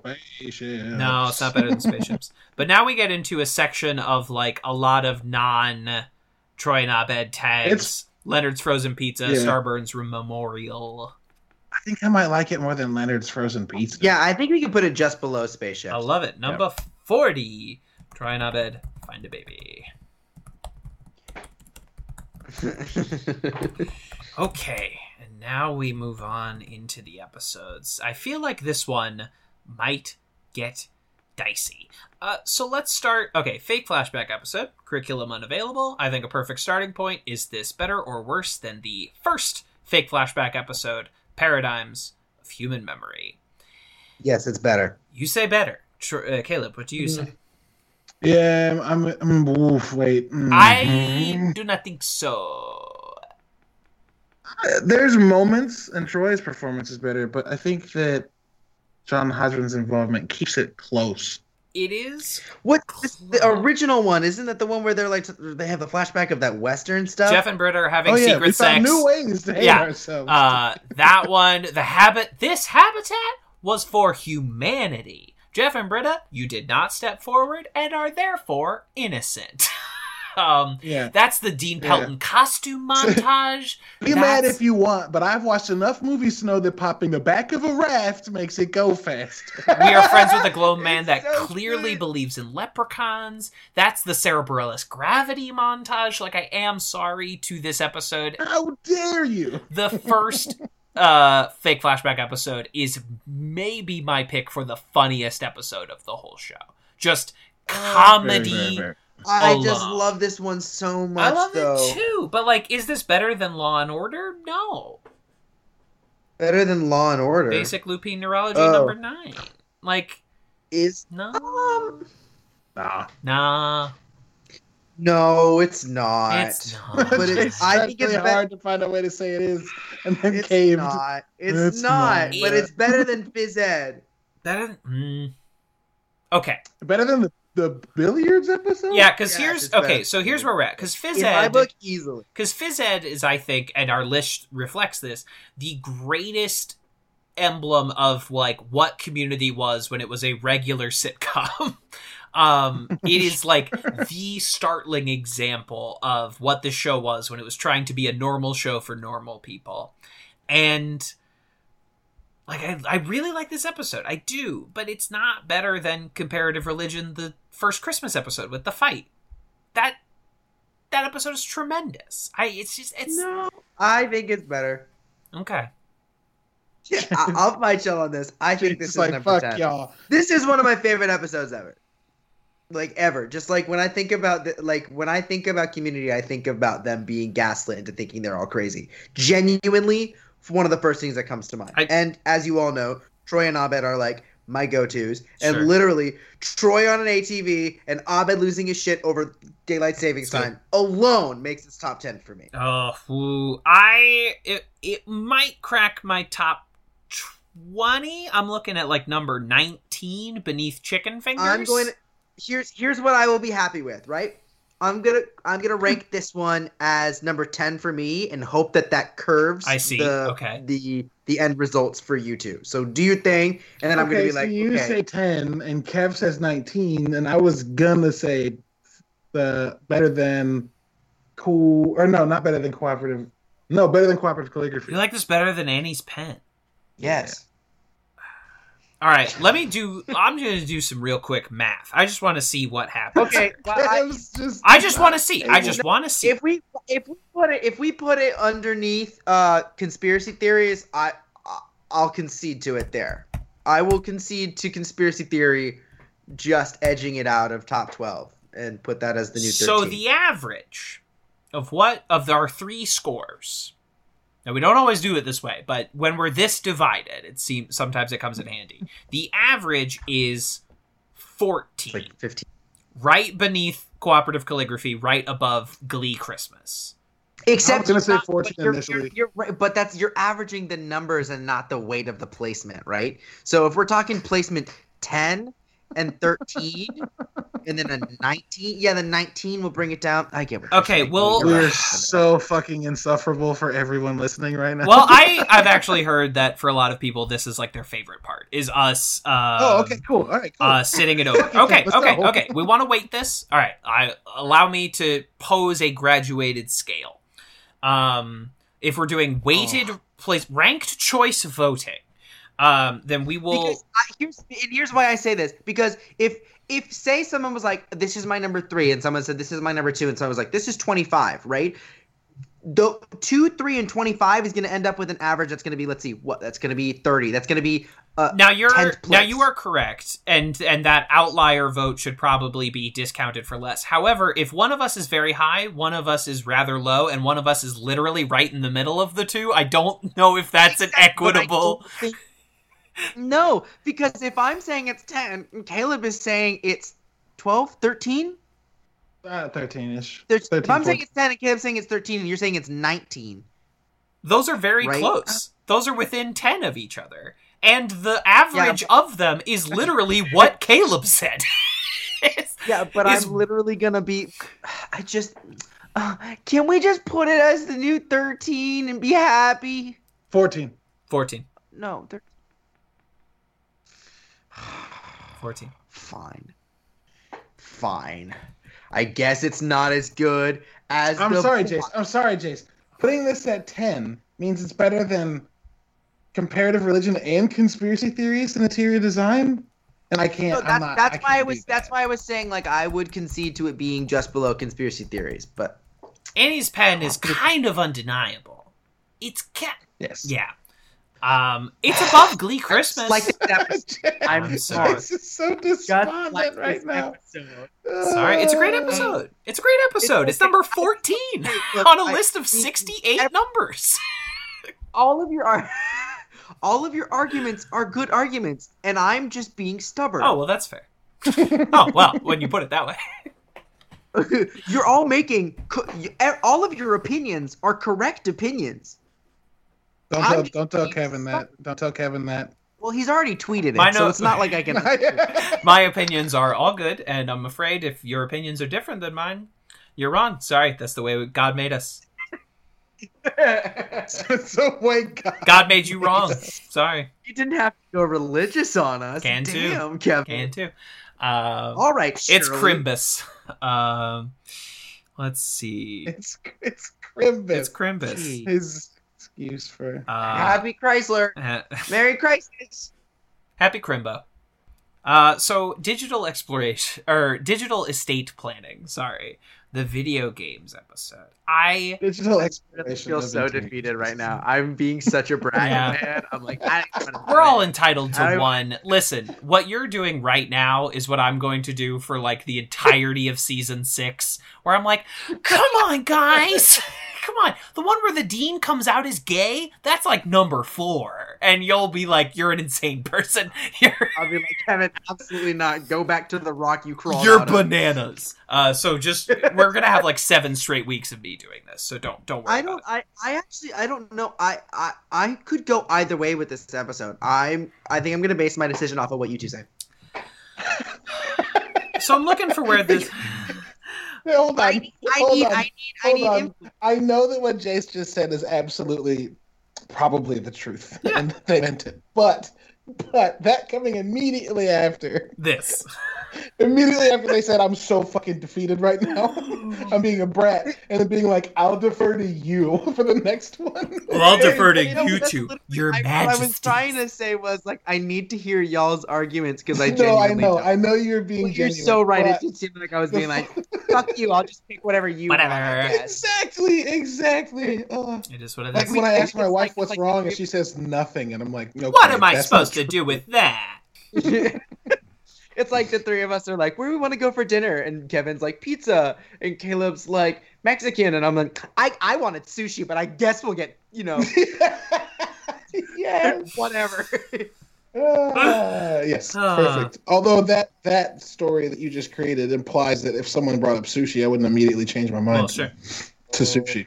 I know I liked you. It's a flawed hypothetical. I don't get to eat sushi anymore. Oh no. It would kill I'm me. gonna have sushi soon because as soon as Amanda gives birth to our second child, she has demanded sushi Hell be in her presence Sure, sure, sure. because yes. because Can't she hasn't been able to eat it while pregnant and the ant. Um, Pergernanant. Pregnant. Gregnant? Yeah. So, Pregnant? so it's gonna it's gonna basically be uh, sushi and a bottle of wine. I don't know. She doesn't drink. Oh, Yeah, okay, good what? for her. Yeah. She drank some, a few times, but she's small and like uh drinks like Sure. it, it's really Gotcha. funny. So sushi and like what Um, blow then? Uh, like sushi, Sushi and blow. like you're a businessman in an '80s movie. Yes, sushi and sushi, sushi and quaaludes. Yeah, It's, exactly. uh, Perfect. That's her thing. Ah. sushi and ludes. Okay, attempting, attempting to try and rank uh, digital estate planning. Please help. Okay, let's start with the other Cornelius Hawthorne episode, Advanced Gay. I do think this is slightly better than Advanced Gay. I can agree with that. Yeah. But if we get up to the point with like beginner pottery, I don't think this is as good as beginner pottery. Number 36. Let's, The let's apply let's apply to anthropology and culinary arts. That's where Shirley gives birth. I like that one more, Oh. I think. It's probably below that, but above. We're Oh, Vampire man. mythology is really good. it's very funny. Which Yeah. one's English as a second language? Where they find out Chang's uh, credentials is are not a fake. teacher. Yeah, I think it goes just above advanced gay. Yeah, I you honestly put- think, yeah, number forty. I think you threw your lawn dart pretty damn close to the bullseye. Hell yeah. We're playing bocce ball and you nailed it first throw. you know, Yeah. I love it. I got that, my red ball very close to the little white ball, and good for me. Good for you. Good for me. Proud of you. Thank you. I Obviously, I haven't played bocce ball enough. Ah, that's cool. You don't have Italian relatives, I guess. Neither Mhm. do I, but I still know what fucking bocce ball is. You live in you live in New York. Yeah, I'm from Florida. Yeah, I'm from Missouri. I know what fucking bocce ball is. Well, Caleb, I know I that mean, that know just what it completely is. I know dismissed what you. it Yeah, okay, okay, okay. Imagine curling, Fine, but I'll just grass. stay over here. It's no fine. I'll just stay over. Jace, it's fine. I'll just stay over here. It's it's Oh, just curling you can do while drinking. It's curling you can do with a beer in one hand. it's, Yeah. it's the greatest game ever I- invented. See, I've played I've played bocce ball at a big uh like party venue. Yeah. Several times, several years in a row. I just didn't remember what color the balls were. That was my joke. darts, but not illegal. right, exactly. It's like Lawn darts aren't illegal. It's like, They're only um, illegal if you're using the ones with knives attached to them. it's like washers but like fun. You know what I mean? It's like it's like yeah. it's like cornhole but fun. It's like What? horseshoes, but less What? racist. Yeah, what? I know. Shock. I, Kevin was I'm like, "Yeah, that." I was like, I, when you said that, I was like, I believe you, but I want to know how. Huh? I was I made it up. Someone know, that listens to our podcasts fucking loves horseshoes and just got really offended for like ten seconds. Ooh. They were just like, "What?" Googling horseshoes origin. Yeah. Um, I don't know why my brain immediately started thinking of like what are they, what were they called? Pogs. Those little Yeah, yeah. disc. Yeah, yeah. I've never played them. I'm actually a little bit too young to have ever known them, but for 100%. some reason, like all the nostalgia content pumped into the internet has made me familiar with them. And I, I don't know. Uh, can someone tell me? uh, Can some? Can anybody let me know what the relationship between Pogs and Bocce Ball is? That'd be great. Thank you so much. Thank you. So horseshoe horseshoe pitching may have been derived from the game of quoits played by Roman officers during the Roman occupation of Britain. So it was kind of racist. Sure. I just, I mean, I assume the origins of horseshoes truly lies in cowboys being bored. I think it just, I think the origin. And most cowboys were not white, so it can't be racist. Boom, problem solved. Boom. No problem with the American West. No issues. No, that's not what I said. None. You heard None it here first. whatsoever. Fuck the buffalo. Fuck indigenous people.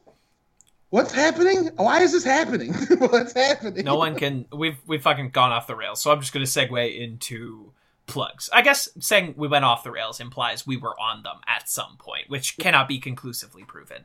But um, Kev's disdain for our. so we're we're sliding in on them plugs. Uh, let's see.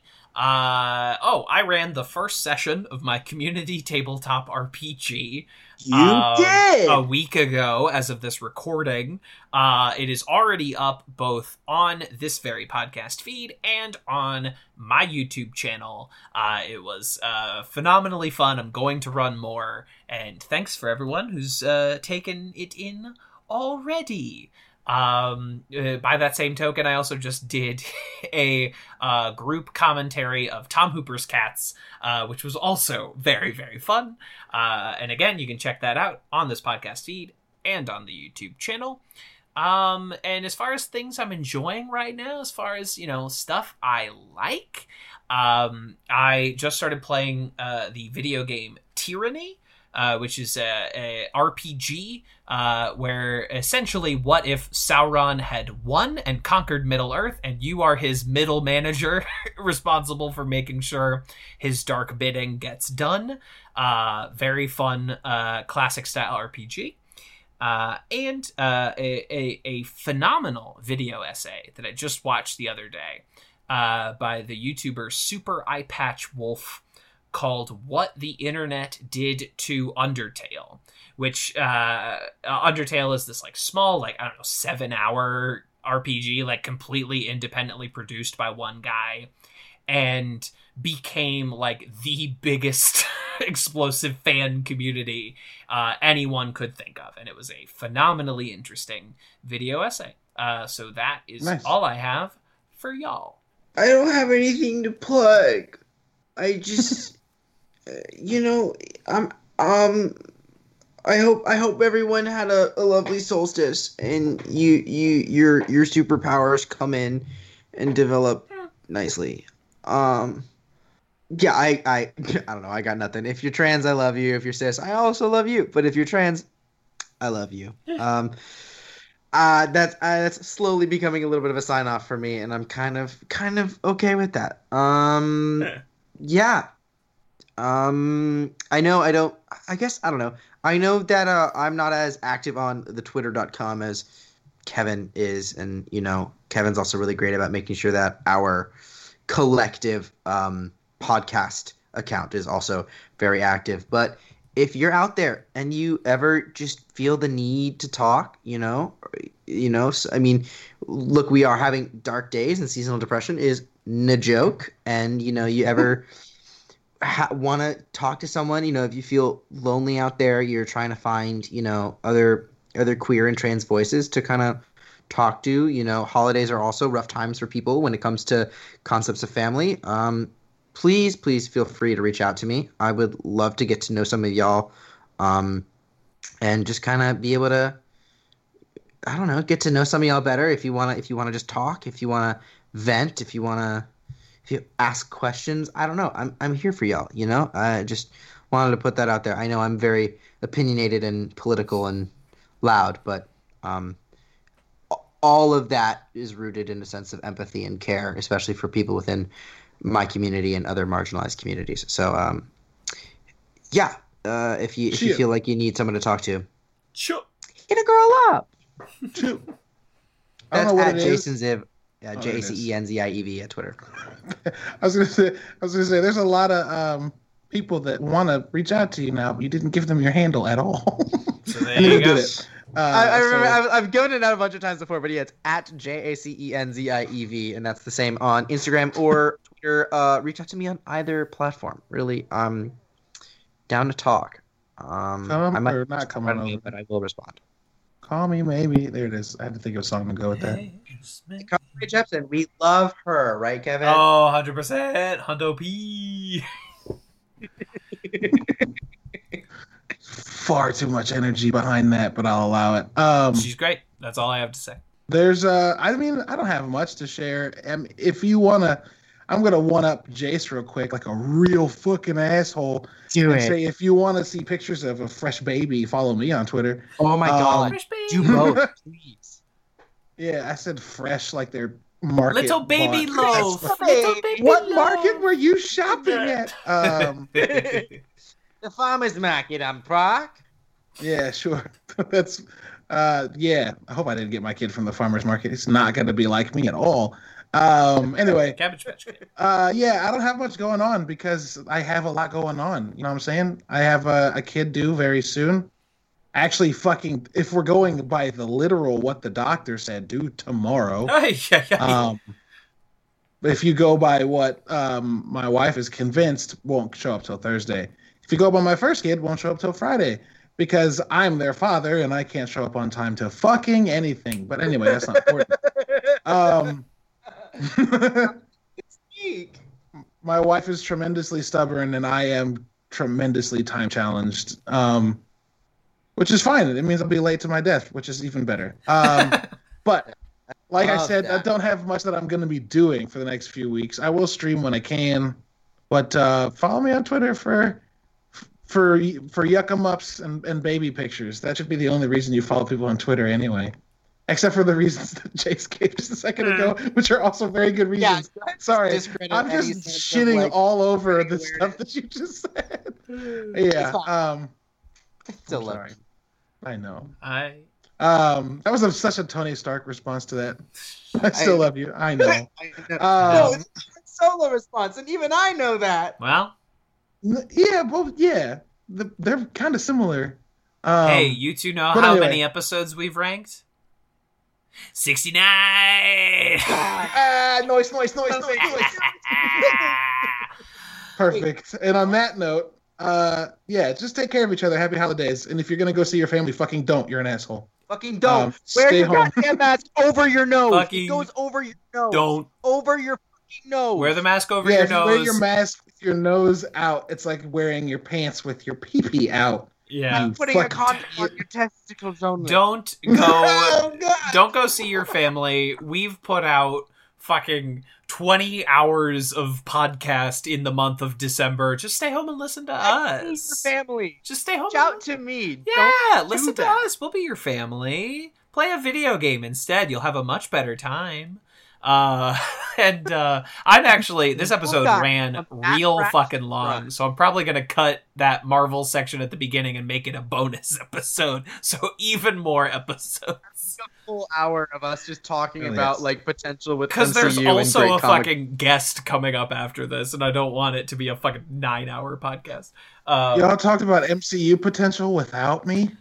We uh, we actually were referring to stuff you've already said. too. yeah, Like Seth we cited Graham. our sources, so we we we talked it out. We had it. We had a good one. we gave, we gave you credit in good. MLA form.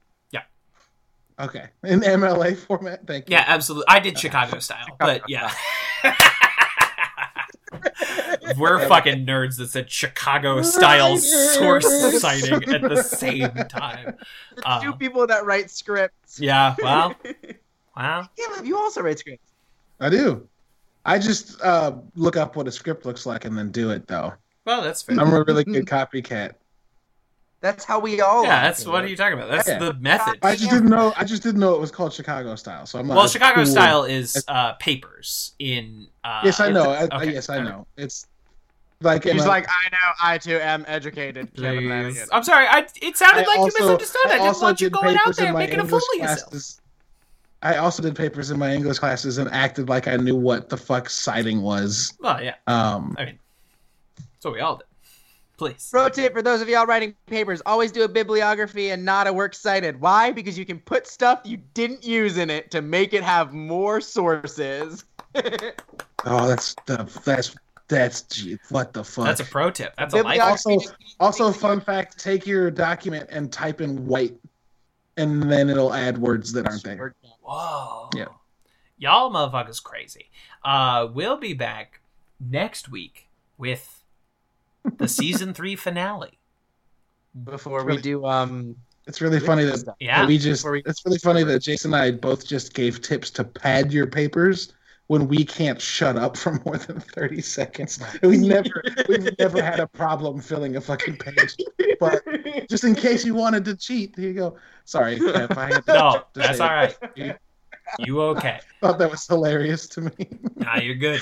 Um, so yes, uh, stay tuned for uh, my guest interview uh, with Liz Galveo, uh, and we'll be back next week to finish out season fucking three. Half of the seasons will be done, and then uh, we're starting our winter break Still with The recording. Witcher. Very exciting stuff. Very exciting stuff. Uh, but until then, papa. Papa. Wop, wop. Do-ba-da-doo, do-ba-da-doo, do-ba-da-doo, do-da-da-doo, do-ba-da-doo, do-do, do-ba-da-doo, For he's a jolly good fellow. For he's a jolly good fellow. do-ba-da-doo, do-ba-da-doo. Should old acquaintance be forgot in days of old lang syne? Jason, did you hear what I played? No, what did you?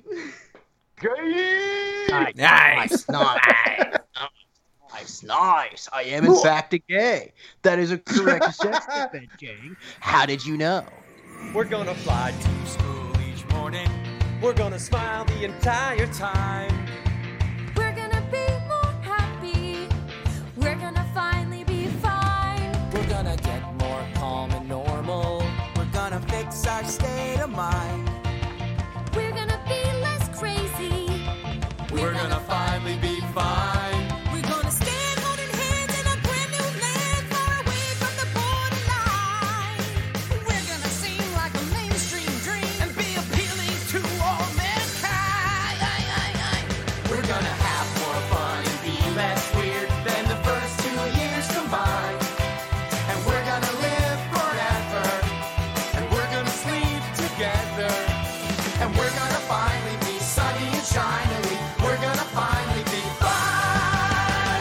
So, what um, is your podcast about? Sure. Yeah. Um, well, it's called Everything's Cool, and it's a pop culture podcast. Um, it's like a lot of pop culture recs, um, reality TV recaps and reviews, um, some like food and recipe reviews. And then I usually have a guest on for about a 30 minute chat about something, um, usually something current in pop culture that we're both obsessed with. Sure. Um, so you really you've got you've got the whole uh, breadth of of experience there, um, which is which is cool. Um, as as opposed to what this is, which is like a very narrow field that we use to get wide. Yours is a wide field that you use to get narrow. Yeah, that's a good way to sum it up. Um, I did a Bachelor recap show before I did this podcast, and I think the like narrow scope of that really bothered me sometimes. I Mhm. think you're smart to like go off into different areas from the uh, topic because that that felt like I just felt really hemmed in sometimes. community is a wonderful like springboard to basically talk about anything you could want to talk about because they they hit on everything and like every medium um and it's fun to like well for me it's fun to like try and place it in like uh you know pop culture of that time is like what were our politics like in 2011 versus like what they look like now um Mm. and all of that is is interesting to me but there's very few shows i could do episode by episode by episode so i admire anyone that makes it work Yeah, well, community is so dense. I mean, just like the jokes per minute, I feel like it's one of the most, I don't know, dense shows I've ever watched. yeah the the joke per second uh ratio like few shows i think can beat this one pound for pound 30 rock maybe Yeah. um someone a former guest compared it to uh rappers and the rap scene is that like everyone is always trying to be the quickest and the fastest and the best and the most clever um and there was that that dead heat contest for a while with like 30 rock parks and rec uh community the office in its prime that we're all trying to gun for that number one spot Yeah, that was a that was a rich time in um TV comedy for sure. Yeah. Um and all those shows like had so many seasons and got to run for so long.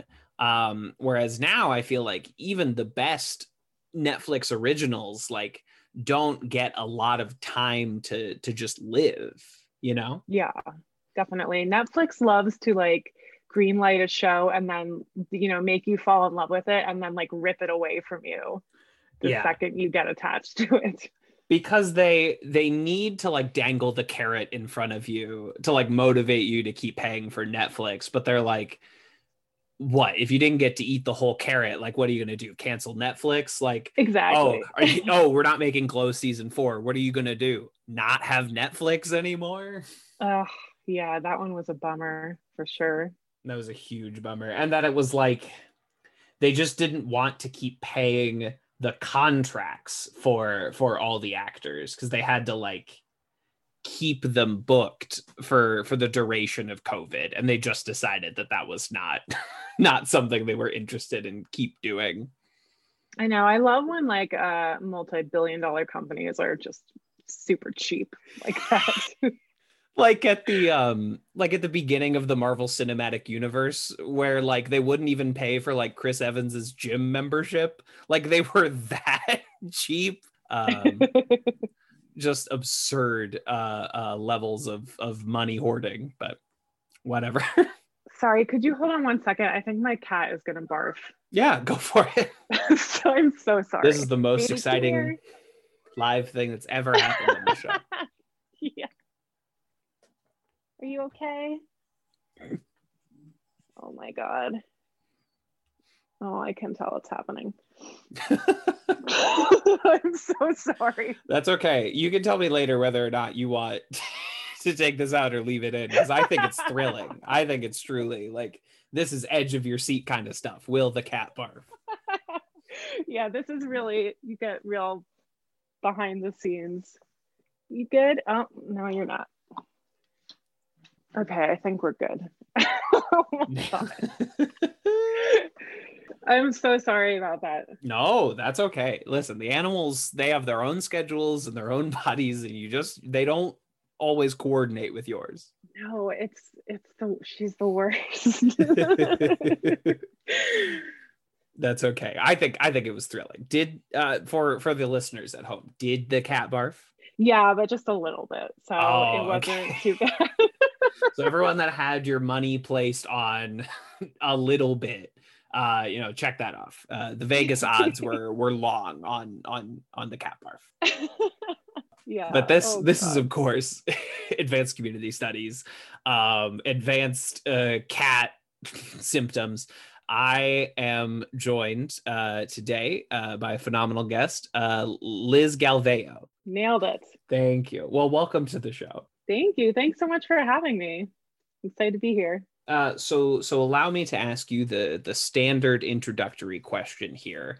Um, what is your uh, history with the television show Community? What is your community journey? Yeah, um, I guess I watched it while it was on, um, but I like have watched it a lot out of order.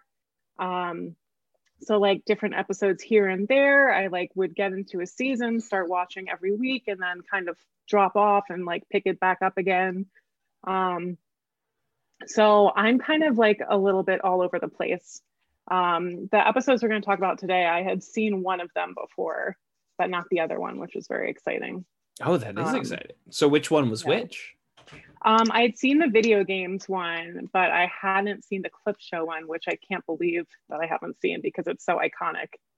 Right. Um, yeah, it was their it was their second uh fake clip show episode with completely new and invented scenes. Um so that's that's exciting. So uh I don't know, tell me a little bit about this fresh first watch. Oh, I thought it was great. I mean, it was just like I was trying to take notes while I'm watching, but there's just like it was so snappy, so many things happening, uh, so many like comedy beats per second uh, that it was hard to keep up with, honestly. Yeah, absolutely. Um, and even you know, even though they they set you up for this, like, oh, and here's a bunch of like Chang centric flashbacks. It's still like, okay, there's there's a lot happening here, and we're jumping around in like space and time uh a lot and then they pull off that i mean my zoom background um that like phenomenal twist of uh of the greendale asylum so it's really it's a ride Yes, absolutely. They really like get in and get out with each clip and each joke. Um, it, but it works so well. Excellent. And you had seen the the video game uh one before. Yes, I had seen that before. Weird episode.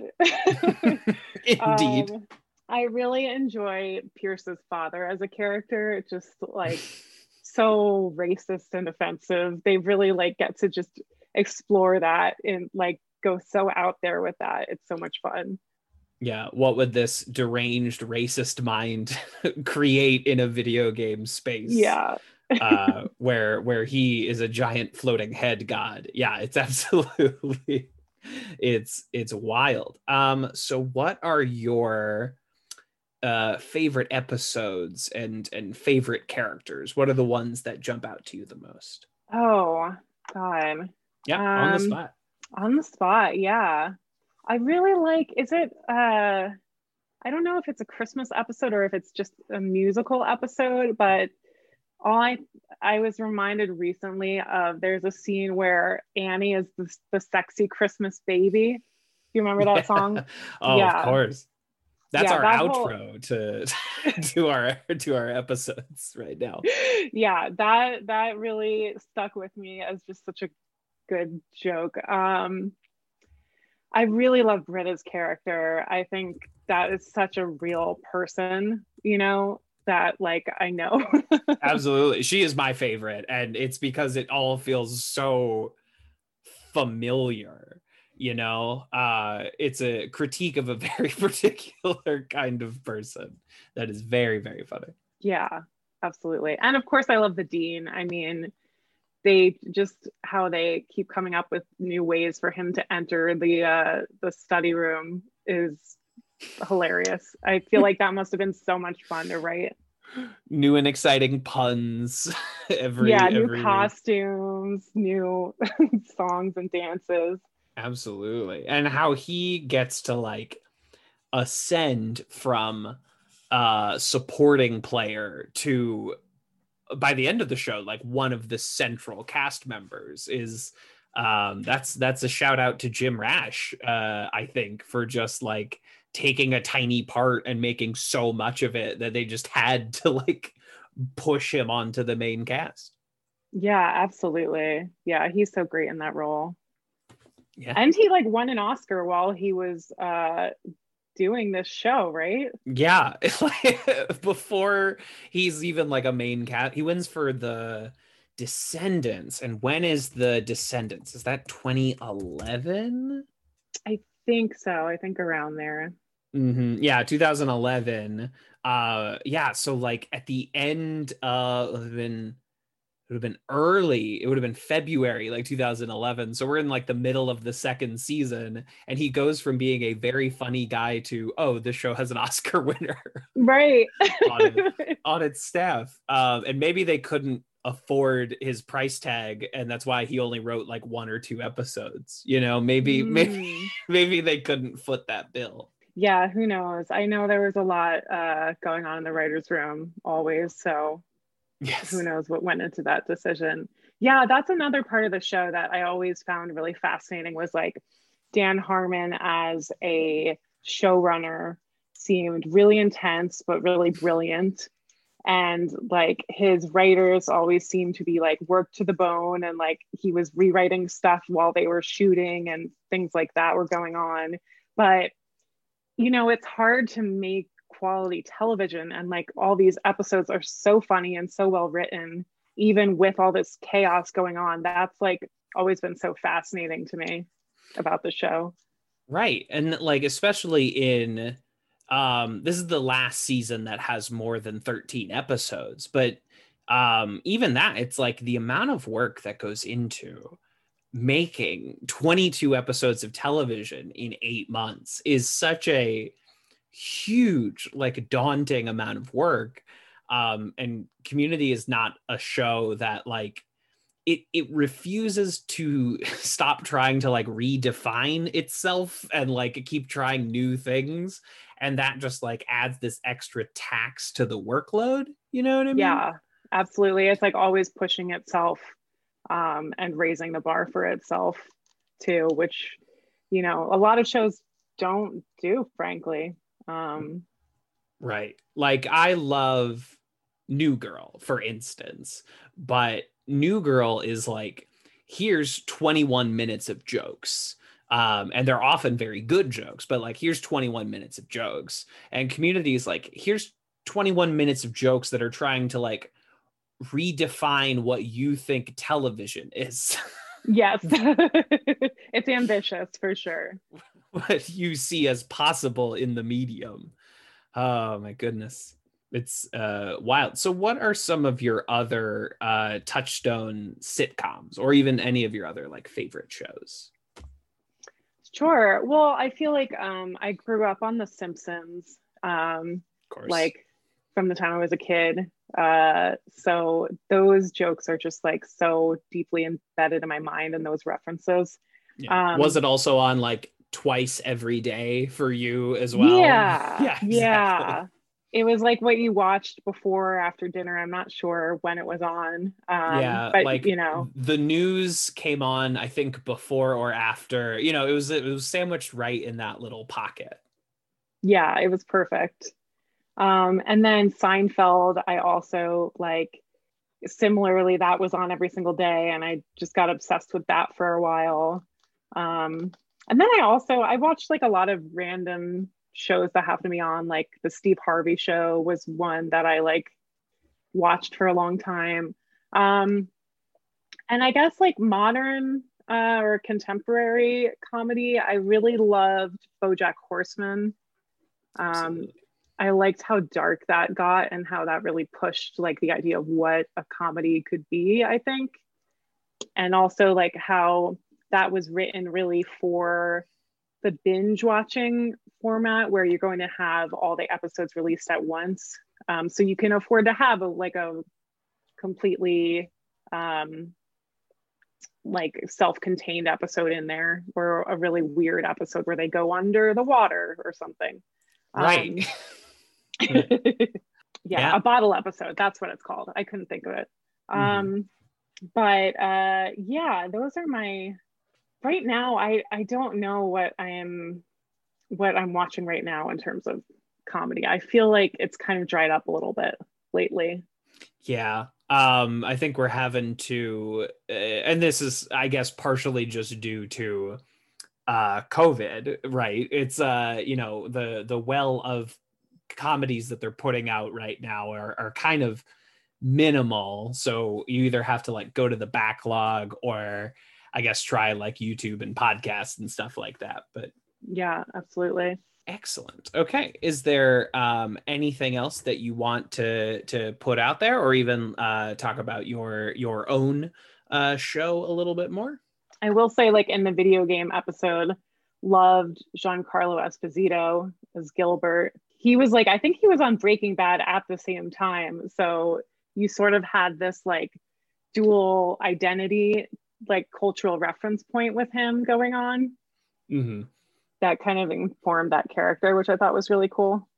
Yeah, I think okay, I'm having to walk this back of like this season was coming out my freshman year of college. And so I feel like Breaking Bad season 3 was already out and 4 was either like about to come out. I guess I have a computer in front of me so I could I could attempt to uh look this up. Um, but right, this feels like a little bit of like, uh, what's Dan Harmon watching? and, Right. and so we we bring in, you know, you have uh, Giancarlo Esposito in one of these episodes, and then you have uh, John Hodgman in the other, which feels like oh, someone yeah. was definitely watching The Daily Show um, at this point. So at the point that this episode aired, yeah, so this community season comes out basically between Breaking Bad's season three and four.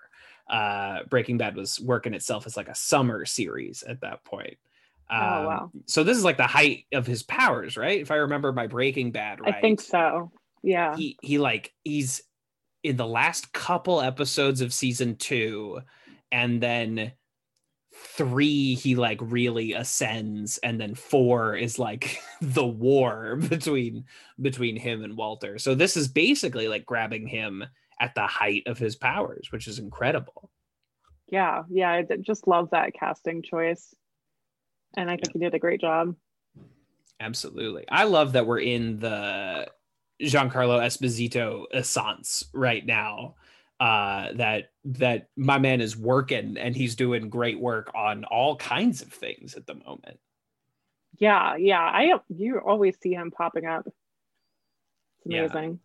Even things that like, you know, because right after he, I guess, you know, spoilers for Breaking Bad, after they kill him off on Breaking Bad, you know, he got a few like pretty high profile gigs um, that didn't really work out. He was on this NBC show called Revolution uh, that took place after like a worldwide loss of electricity. So of course that means we like go back to jungle days and fight with swords. Um, and course. he was the he was the primary antagonist on that. Um, I haven't watched The Mandalorian, but it seems like he's doing basically the same thing on there that he was doing on Revolution. Um, and that didn't work out, but he's been working nonstop since then after like 30 years of being a good actor that just never tipped over into being a a household name and i'm glad that he's finally hit it Yeah, me too. That always makes me happy when you see like a character actor really um, start to break out after like years of hard work because that feels it feels rare. Um, I don't know how rare it, it actually is, but um, it feels like it doesn't happen that often. no it's usually like oh you hit when you're 21 and then you're done by the time you're 30 basically for for most yeah, people exactly. Um, but even another like community Breaking Bad crossover, you have Jonathan Banks, um, even longer. Like that guy is in the original Gremlins and he's in Airplane. Um, and he, you know, he he worked, but then it was like Breaking Bad finding this guy. Um, and then he did Breaking Bad. Uh, again, spoilers, he dies uh, then he did a season of Community, and then Better Call Saul starts up, and he's been doing that for five years, or however long. Yeah, that's another success story. Yeah, it's great. Uh, Crossover. you love to see it. you do love to see it. You do love to see it. Um, well, it has been uh, great chatting with you on this uh, uh, Monday night, and tell the people again about your new show. Oh, right. So it's called Everything's Cool. Um, you can find it on iTunes, Stitcher, Spotify. Um, and yeah, if you like pop culture, reality TV, funny stories about my failures in life, uh, come check it out. They're used to all that stuff just from me, so it's good that they can now get it from you. Oh, great.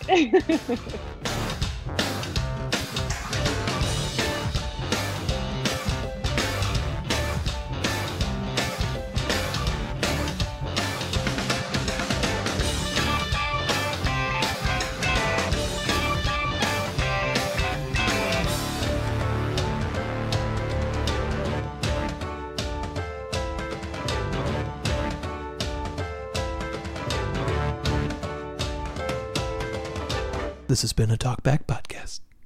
That was quite a show. Very entertaining. Please tell your friends about this show. Boopy doopy doop boop sex. Larry, I'm on DuckTales.